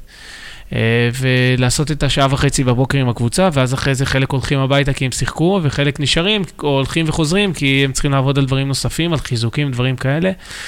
אה, אני חושב שהלוגיסטיקה, זה מה שדיברנו, בארץ היא הרבה הרבה יותר יקרה, ואם שנייה אני חוזר בי ומעיף את היקרה, אז הידע והתכנון של דבר כזה הוא לא נכון. זה כאילו נשמע דברים פתירים, זה לא... זה מה- פתיר, אבל זה משהו שג'ורדי יכול לעשות, לא אלישע או יובל נעים, כל ה... צריך לגרום לשחקן לא, זה לא כדורגל לבוא ל... עכשיו לך תגיד, אני, סיפור, חבר'ה, אה, באתי... שעת סיפור, שעת סיפור. סיפור קצר על מאמן שהיום משחק, ב- מאמן בליגת העל, אוקיי?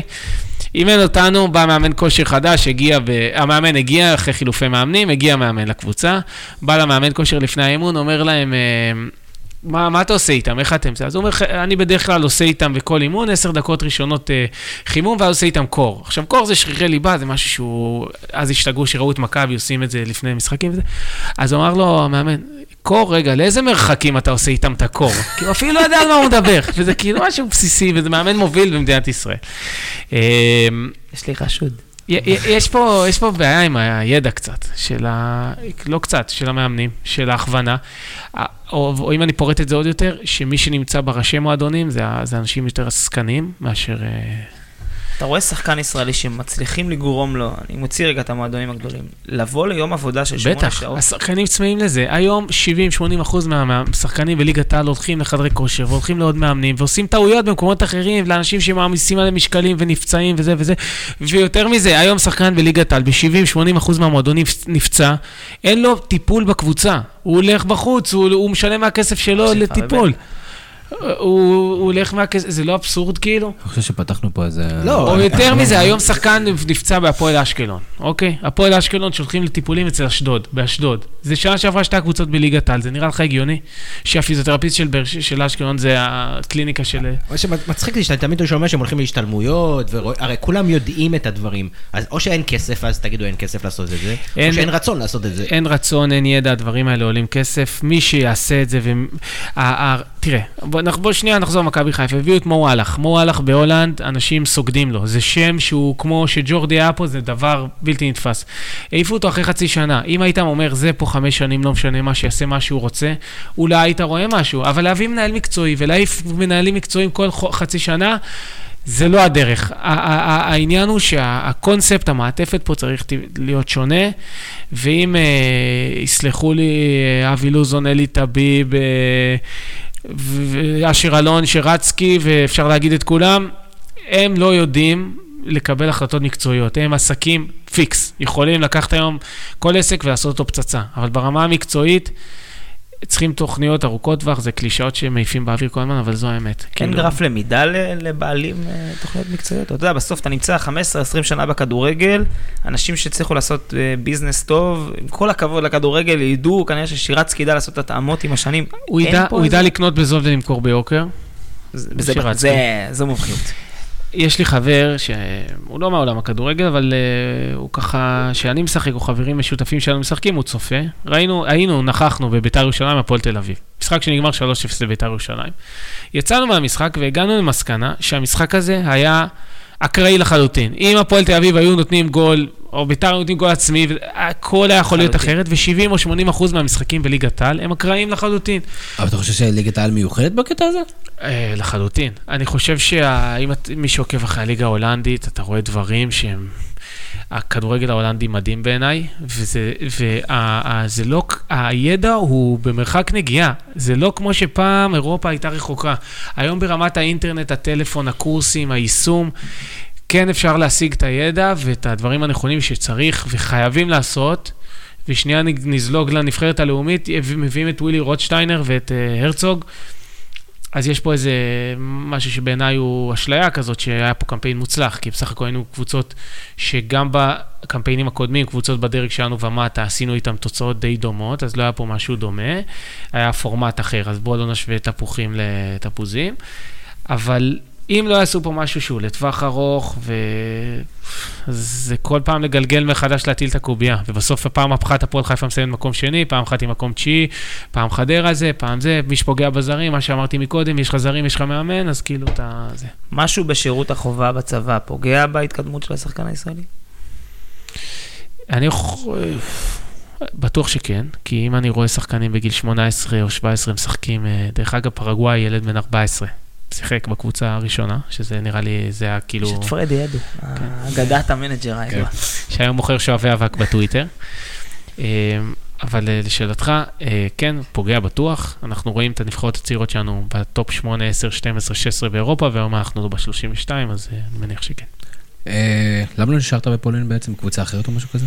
היה לי הצעה משתי קבוצות אחרות, חיכיתי לשחרור עד אוקטובר מפיפ"א, השחרור הגיע באוקטובר, לא יכולתי לחתום בשום קבוצה מלבד המדינת מקור שלי כשחקן חופשי. נשמע מנומק, אני אאמין לך בסיפור הזה. דורון אילת אה, אומר שכמו שאתה בטח יודע, שהיית אגדת Football Manager, בטח דיברו איתך על זה הרבה. אז קודם כל אומר תודה רבה על שנים נפלאות בהגנת בית"ר ירושלים ועל אליפויות, היית תוספת משמעותית, אז אתה יודע, זה כיף. אז ודיברו איתך על זה, היה על זה שיח. ברור, אני, גם בפולין, עשו איתי כתבה, כתבה ראשונה, זה היה אני כאילו, ובצד היה את ה stats שלי, גם אני שחקתי ב Football Manager, אני זוכר שהכתב שאמר לי שבניוקאסל דווקא הייתי זה. גדול. אה, אבל אה, בסדר. היה איזה פלירט עם צ'לסי מתישהו, לא? הייתי בגיל 16 או 15 במשחק של הנבחרת נוער של זלצר בטורקיה. ראו אותי ואת בן סער, ולקחו אותנו למבחנים. אה, בן, יש לו דרכון, לי אז לא היה. היה לי הצעה אחרי זה לעבור לכל מיני אה, מבחנים בקבוצות, לא מבחנים, כאילו שצ'לסי ייקחו אותי ואני אושע לקבוצות אחרות בהולנד, קבוצות בת כאלה של אה, זה. זה לא יצא לפועל, אחת הסיבות זה מכבי פתח תקווה, עד היום יש לי עם זה בדיחות אישיות שם עם כל מיני אנשים. אתה ודני פרדה, זה... בכלא של אבינוס. אבל בסדר, הכל לטובה. ואיך אתה מסביר את הנחיתה הזאת מ... איגרא רמה של ליגת העל ולהיות ליגיונר בקבוצת אלופה בפולין, לפרישה מוקדמת, דשדוש בסוף הקריירה. אמ, אז אני חושב שהפרישה היא לצורך הישארות או שאיפה לעתיד שהוא האיגרא רמה, ולא להילחנה לבינוניות. חזרתי מחו"ל, עברתי גם איזה סוג של פציעה שהייתה, פציעה ראשונה בחיי, אחרי זה עשיתי עונה טובה במכבי פתח תקווה עם ריין בן שמעון פלוס גביע טוטו. החלטה איומה הייתה ללכת למכבי שעריים, איומה, שפעם ראשונה ואחרונה בחיי שכסף יניע אותי, זה לא יקרה יותר, שיעור לחיים לכולם. אז המעסיקים של עודד, אתה לא צריכים לדאוג. פרו בונו. אמ, ובסופו של יום אני משתדל להיות אה, הכי טוב במה שאני עושה, ולתת 100% ובציפייה לקבל מהסביבה פידבק הזה. הגעתי לסיטואציה בקריירה שראיתי שאני נותן הרבה, וקצת נלחם פה ב... בדברים שיהיה לי קשה להפוך וקשה לשנות, כי הגיל לא משחק פה לטובתך.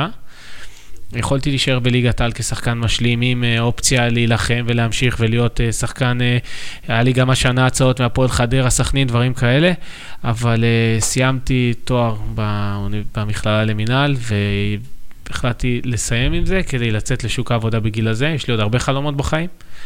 אה, ו... ואף אחד לא קבע שספורטאי צריך לשחק עד שלשונו, הלשון בחוץ, וברכיים גמורות. החלטה מעולה. כן, גמרת אותה. לא סתם, זה קישר אותי לאיזה דיון קודם פה פשוט. כן, היו עוד כמה דיונים. אה, דור חכמון אה, הוא עוד הפועל אשקלון, ואנחנו מאוד אוהבים שהוא שואל שאלות, והוא שואל, אומר שאלה לעודד, כשחקן שהיה בחדר הלבשה של הקבוצה תחת יובל נעים, אה, האם אתה יכול לספר קצת על החוויה שעברת בקבוצה? הוא גם כן מפרט, על האווירה, רמת אימונים, יחסים עם יובל, אחריו עם דגו. קצת תשפוך אור בשבילנו האוהדים, אולי לקבל קצת רעיון על איזה אובר הם עוברים באשדוד. מעריך מאוד, הוא מעריך אותך מאוד, השהותך בקבוצה, הוא מודה לך. אז אה, אני שמח גם שבשנה האחרונה מאוד נהניתי, אני יכול להגיד. ידעתי, כבר החלטתי שאני מסיים עם זה באמצע... אחרי שעריים החלטתי שאני משחק עונה בליגת העל ומסיים. זה היה ככה שלי עם עצמי. אה, הגעתי ל... כמו דוויין וייד. כן, כמו בריינט. כמו קובי בריינט, כן. אה, הגעתי לאשקלון, ליובל נעים, אדם שכמו שהוא אה, מוחצן ומשוגע על הקווים, ככה הוא רגיש ואחלה בן אדם וגבר, ועד היום אני יכול להתקשר אליו בכל שעה ונדבר. ו... אנחנו באים משני מקומות שונים ומצאנו שפה משותפת, וזה בן אדם שכל מה שהוא עושה זה למטרת, להצלחת הקבוצה, שברמה שזה מזיק לבריאותו. לחלוטין, ראיתי את זה מקרוב, הוא, זה לא אגדה, הוא לוקח שלושה אדווילים במשחק, כאילו... וואו. כן.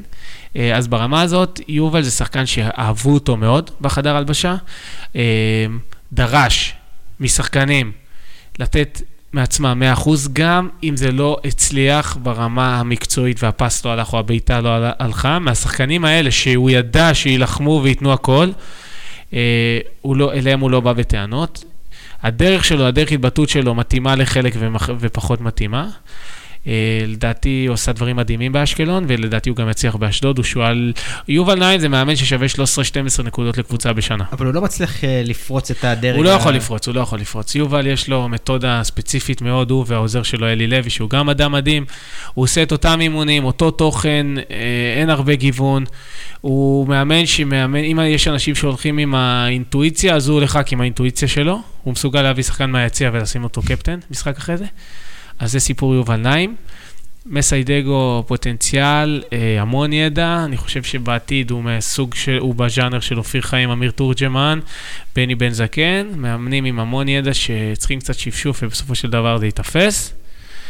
אה, גם מאמן טוב, אשקלון בעיניי, אה, נשארו לי חברים טובים, אחלה, אחלה אנשים ואני אוהד ומקווה שיעלו ליגה, זה יעשה טוב לכולם. וזהו. גל הדסי הוא שואל, איך היה לך להתאמן במבחנים בצ'לסי? זה היה פעם ראשונה בחיי שהבנתי מה זה כדורגל, כאילו. כאילו, מה זה כדורגל אמיתי. כאילו, אנחנו היום אומרים, אה, אנחנו כד- ליגת העל בכדורגל, ויש את הפרמייר ליג שזה גם כדורגל, אבל כותבים את זה אותו דבר, אבל זה לא אותו דבר. זה תסביר. לא אותו דבר. זה, זה כמו שעכשיו אנחנו פה מקליטים, ותחשוב הקלטה של האולפן CNN, כאילו, מה זה ה... כאילו, אני מניח ש... אה, אותו דבר באנגלית. כן.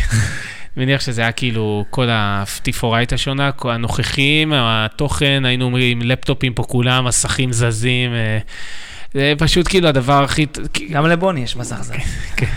ולוח קדימה. הכל ברמה הכי גבוהה, זה חוויה בלתי נתפסת. יש לי שאלה שאני חושב שאני יודע את התשובה, אני מקווה שזאת תהיה התשובה. השחקן הגדול ביותר ששיחקת איתו, וקווים לדמותו, כי אני חושב שאני יודע מי זה. אה, מי אתה? זה? קווים. לדמותו? מה- זה קווים. לדמותו? מאור אדם... ספר קצת, מליקסון זה אחד השחקנים הפחות מוחצנים אז תגיד, בכדורגל ת- הישראלי. תספר עליו, מה זה קווים לדמותו? מליקסון זה אחד השחקנים הכי מצחיקים בליגת העל. שמתי לב, שנון מאוד. שנון, לא, אני ראיתי את. השיער שלו, זה זה קטע, לא? לא, בלי בלי אה, קשר. אוקיי. ראית אותו גם ככה עומד בלי חולצה. שיחקתי עם מישהו שהיה קפטן בנבחרת סלובניה, שהוא נשאר עד היום חבר שלי בפולין. אני מדבר על השחקנים בכדורגל הישראלי, אה. אל תיקח אותנו לאיזה אני לבנדובסקי. מדבר עוד- על מליקסון. אל תיקח אותי לדוד של לבנדובסקי. בוא תתחיל רק עם שחקנים שמתחילים במם. לא, לא, אני. יש מישהו כזה. אה, מאור זה בהחלט, אה, זה, אני רוצה להגיד גם את ערן לוי, כי ערן הוא בן אדם שבחוץ יוצא כמשהו מסוים, אבל זה בן אדם 180 מעלות לצד שני, שפוגשים אותו, רזה. אוכל נבטים. אה, מאור זה שחקן ענק, אישיות מדהים, אה, אינטליגנציה רגשית אינסופית. ואני, מליקסון יכל לעשות בקריירה יותר מאשר הוא? לא, הנקודת פתיחה שלו לא הייתה מזהירה. מכבי יבנה, כפר סבא, סיפורים, מכבי חיפה. עשה הרבה ועשה... מצד שני באותה פולין, אה, עונה מדהימה. היה כוכב, כוכב, ברמות שאתה לא יכול לתאר. כאילו, פוסטרים ברחובות. יש להם פוסטרים ברחובות עדיין? כמה ישנה המדינה הזאת? זה תחנות רכבת שלה. טוב, שאלות אחרונות, אחרונות, אחרונות, אה, לפני שאנחנו צריכים לקפל. אה, משה זכאי שואל למה יוסי ממשיך להביך את עצמו ולא פורש כבר. דיברנו על זה, אנחנו לא, אנחנו לא בעד שאנשים יפרשו כשאנחנו נגיד להם, ואני גם לא חושב שמישהו יזכור לו את ה... כאילו, קצת, אולי אנחנו נהיה קצת מרירים אליו לגבי כמה החלטות. אה, את הקריירה שלו, לטעמי, אף אחד לא ייקח לו בשום שלב. אה, שי טביבי, אייל ינאי שואל האם לאוהדי מכבי חיפה יש איזושהי תקווה, או להפסיק לאהוב כדורגל ולהתרכז בפוקר. כדורסל? שקללת רפי דן אה, תחלוף סופית, יש כאלה סתם, אני האמת שאני לא... כן, לא יש יודע, מכבי בבנפיקה חיפה את יש. אה, קללת בלה גוטמן, יש גם כזה. כן. נכון, יש- אז פה יש אלי גוטמן. כן. יש קללת אלי תקווה גוטמן. לאוהדי מכבי חיפה, יש להם מועדון טוב שישוב ל... אייל, מה שהולך, חי- מה שיורד חייב לעלות, ומה שהולך חייב לרדת, ואני בטוח שזה זה גלגל, והאליפות הראשונה של מכבי חיפה, או המאבק האליפות המשמעותי של מכבי חיפה אחרי השנים האלה, יהיה כזה פסיכי וכזה מטורף, שאני אני קצת מקנא ב- ב- שאוי למי שיגיע. לסמי עופר באותם ימים. זה, זה באמת, זה פשוט ככה. נבו פריש אה, שואל, אה, עודד, האם הפועל תל אביב זו מכבי נתניה של עונת הירידה? קבוצה שכל הזמן מעלילים את המשחק שלה, בסוף יורדת בבושת פנים. מישהו מעלל את המשחק שלה? הם שיחקו, הם שיחקו, אני, שנה, אני של לפני שבוע אמרתי שלדעתי הם משחקים טוב. הפועל תל אביב משחקים ביום שבת נגד הפועל חדרה. אם הם יפסידו, יהיה להם קשה מאוד, אה, אבל לא נגזור את גורלם. ינואר הוא הקריטי ביותר בליגת העל להפועל תל אביב. שואל אותנו, ברק, אני אשאל אותך, שרון דוידוביץ', אה, החבר היקר, אה, מספורט אחד, שואל, חלמתם שתגיעו ל-100 פרקים? ממש ממש לא. מרגש מאוד.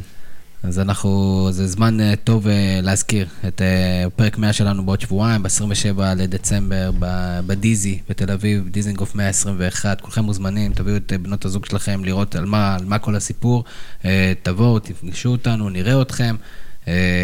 באמת, אנחנו מאוד מתרגשים, מכינים לכם איזה משהו נחמד, עם פאנלים, ושווה, שווה הרבה הפתעות. אמרת, מאוד מאוד מיוחד. אמרת שרון דוידוביץ', אני משדר איתו ב-19 ל-12, אמיין נגד ליון בגביע הליגה הצרפתית. שמעתם? אה, בואו נגיד, האם- אתם מעדיפים להגיע לפודקאסט 100 של הזווית ודיזנגוף? תודה רבה, באמת, שימו לב מה האלטרנטיבות שלכם. אז אה, הכל בסדר. אה, מנסה לראות אם יש איזה משהו שפספסנו, אז אני. מאוד מתנצל. בואו נתחיל עם ההימורים, אה, אה, אה, ליגת העל. מה המשחקים? ברק, הפועל. תל אביב, הפועל חדרה. 2-0 הפועל תל אביב. הפועל תל אביב. אני אומר תיקו, תיקו אחד כזה. ניקח את חדרה, כי אני אהיה לבד, מה אכפת לי? הפועל רעננה, בני סכנין. רעננה. שתיים. זה האיקס הכי בוהק שהיה אי פעם בליגת העל. בלי שערים אתה אומר? נטול שערים? אם זה מתחת לארבע בצהריים, זה לפני ארבע שש בצהריים. בערב. אה, אז אולי אחד-אחד כזה. אני אלך עם רעננה. אם יש שמש, אז 0-0. מכבי נתניה, הפועל חיפה. מכבי, וואו, זה-. אחלה משחק. כן. אה, שמונה שמונה, שישייה של נזמי. תיקו לדעתי. הייתי במשחק בסיבוב הראשון. תיקו. אני איקס גם. אה, שתיים. הפועל חיפה. אני אלך עם נתניה. יום שבת גם בשש ורבע. הפועל באר שבע, הפועל קריית שמונה. שתיים. די, נו, בית טרנר ינצחו, קריית שמונה ינצחו בית אמר טרנר. יעמיק is back. כן, חבר'ה, הפועל באר שבע, קבוצה אבל שיכולה לא להפסיד גם בטרנר. היא יכולה, אבל היא לא מפסידה, ולא מפסידה בטרנר. אני, עזוב, עזוב, תן לי אבל לבחור אתה שתיים. צודק, אתה צודק, מה אני מציג לך בכלל? אה, הפועל באר שבע. הפועל באר שבע. איקס. בני יהודה, אשדוד. אחד. שתיים. אשדוד, תנצח, כן, את בני נו. יהודה, בבני יהודה. נלך בשביל יובל נאי. אחד. איקס. מסבך את התחתית, כל המשחקים. אין תחתית, יש תחתית זה ממקום שני. בדיוק, בלאגן. ביתר ירושלים, מכבי פתח תקווה. אחד. איקס. שתיים. שתיים. אתה מוריד איתי אני ביחד אני- את אני ביתר ראיתי- אני ראיתי את ירושלים. המשחק, לא, אני ראיתי את המשחק הראשון, אני פשוט לא יודע איך הם ישמרו את השחקנים המהירים של פתח תקווה בחלק הקדמי. זה משחק קלאסי למכבי פתח תקווה. מי מהיר שם? מנור סולומון? הוא משחק? לידור כהן? יש להם אחלה קישור. אני- כתבתי טור אחרי המשחק הקודם, שהם ניצחו אותם 4-1, כתבתי טור, איך לא עוצרים את מנור סולומון. אז אני כתבתי בתחילת העונה שלדעתי מנור סולומון לא יעמוד בלחץ. זוהי דעתי לגביו, אחלה שחקן, אבל הרבה משקל על הכתפיים הצנומות. מכבי חיפה, מכבי תל שתיים. אביב. אחד. שתיים. שתיים. אחד, ולו בגלל שאמרתי שהפועל באר שבע אה, מפסידה, זה זה מין כזה הולך כזה ביחד. איקס. עודד? אה, שתיים, שתיים, מכבי תל אביב. ת- תראה כאילו אתה קצת אה, מתלבט. לא? אם זה לא היה בסמי, אולי, כאילו... לא, זאת אומרת, דווקא בסמי זה בגלל זה אתה אומר שתיים. כן, אם זה לא היה בסמי זה לא היה שתיים, כי זה היה אחד נגיד. כן. אחד, מה מה אתה מסתכל? מה אחד? מה? בסדר, אני שואל. אומר את זה עם דמעות בעיניים. טוב, אנחנו, אנחנו מתחילים לקפל, דרך אגב, היו עוד הרבה שאלות טובות, גם של אה, אה, עידן אה, קוקה שדיבר על יוסי בניון ועשה פה דיון, אה, ש... דיון בפני עצמו, ודיברנו על זה. נכון מאוד, לקבוצת הגולשים שלנו בפייסבוק, קודם כל אחלה, קבוצה, יש שם הרבה אנשים טובים, אחלה דיונים טובים. אנחנו מתחילים להיפרד, שי טביבי, אה, האיש ה- המושמץ ביותר בארץ, חוץ מיוסי בניון בשבוע האחרון, תודה רבה, כרגיל.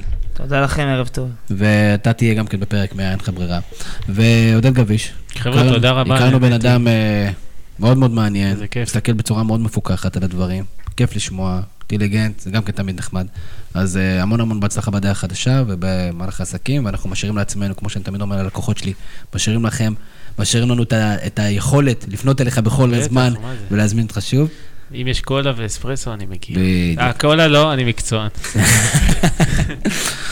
אה, כרגיל, אה, כל המחמאות פה לברק קורן על ההפקה ועל התכנון של כל הפודקאסטים האלה. אנחנו מחכים לכם בפודקאסט 100. תבואו, יהיה כיף, אנחנו נתחיל לעשות קצת יותר רעש בשבועיים הקרובים עד שיגיע הפרק, וגם כן זה נחמד שיהיה לנו איזה שבוע חופש כזה, אתה יודע, הרבה זמן לא היה לנו. אה, אני הייתי תמיר זוארץ, שלכם, המשך ערב. יש לי פודקאסט, מה זה פודקאסט? זה כמו חדשות. יש לי פודקאסט, מה זה פודקאסט? זה כמו חדשות.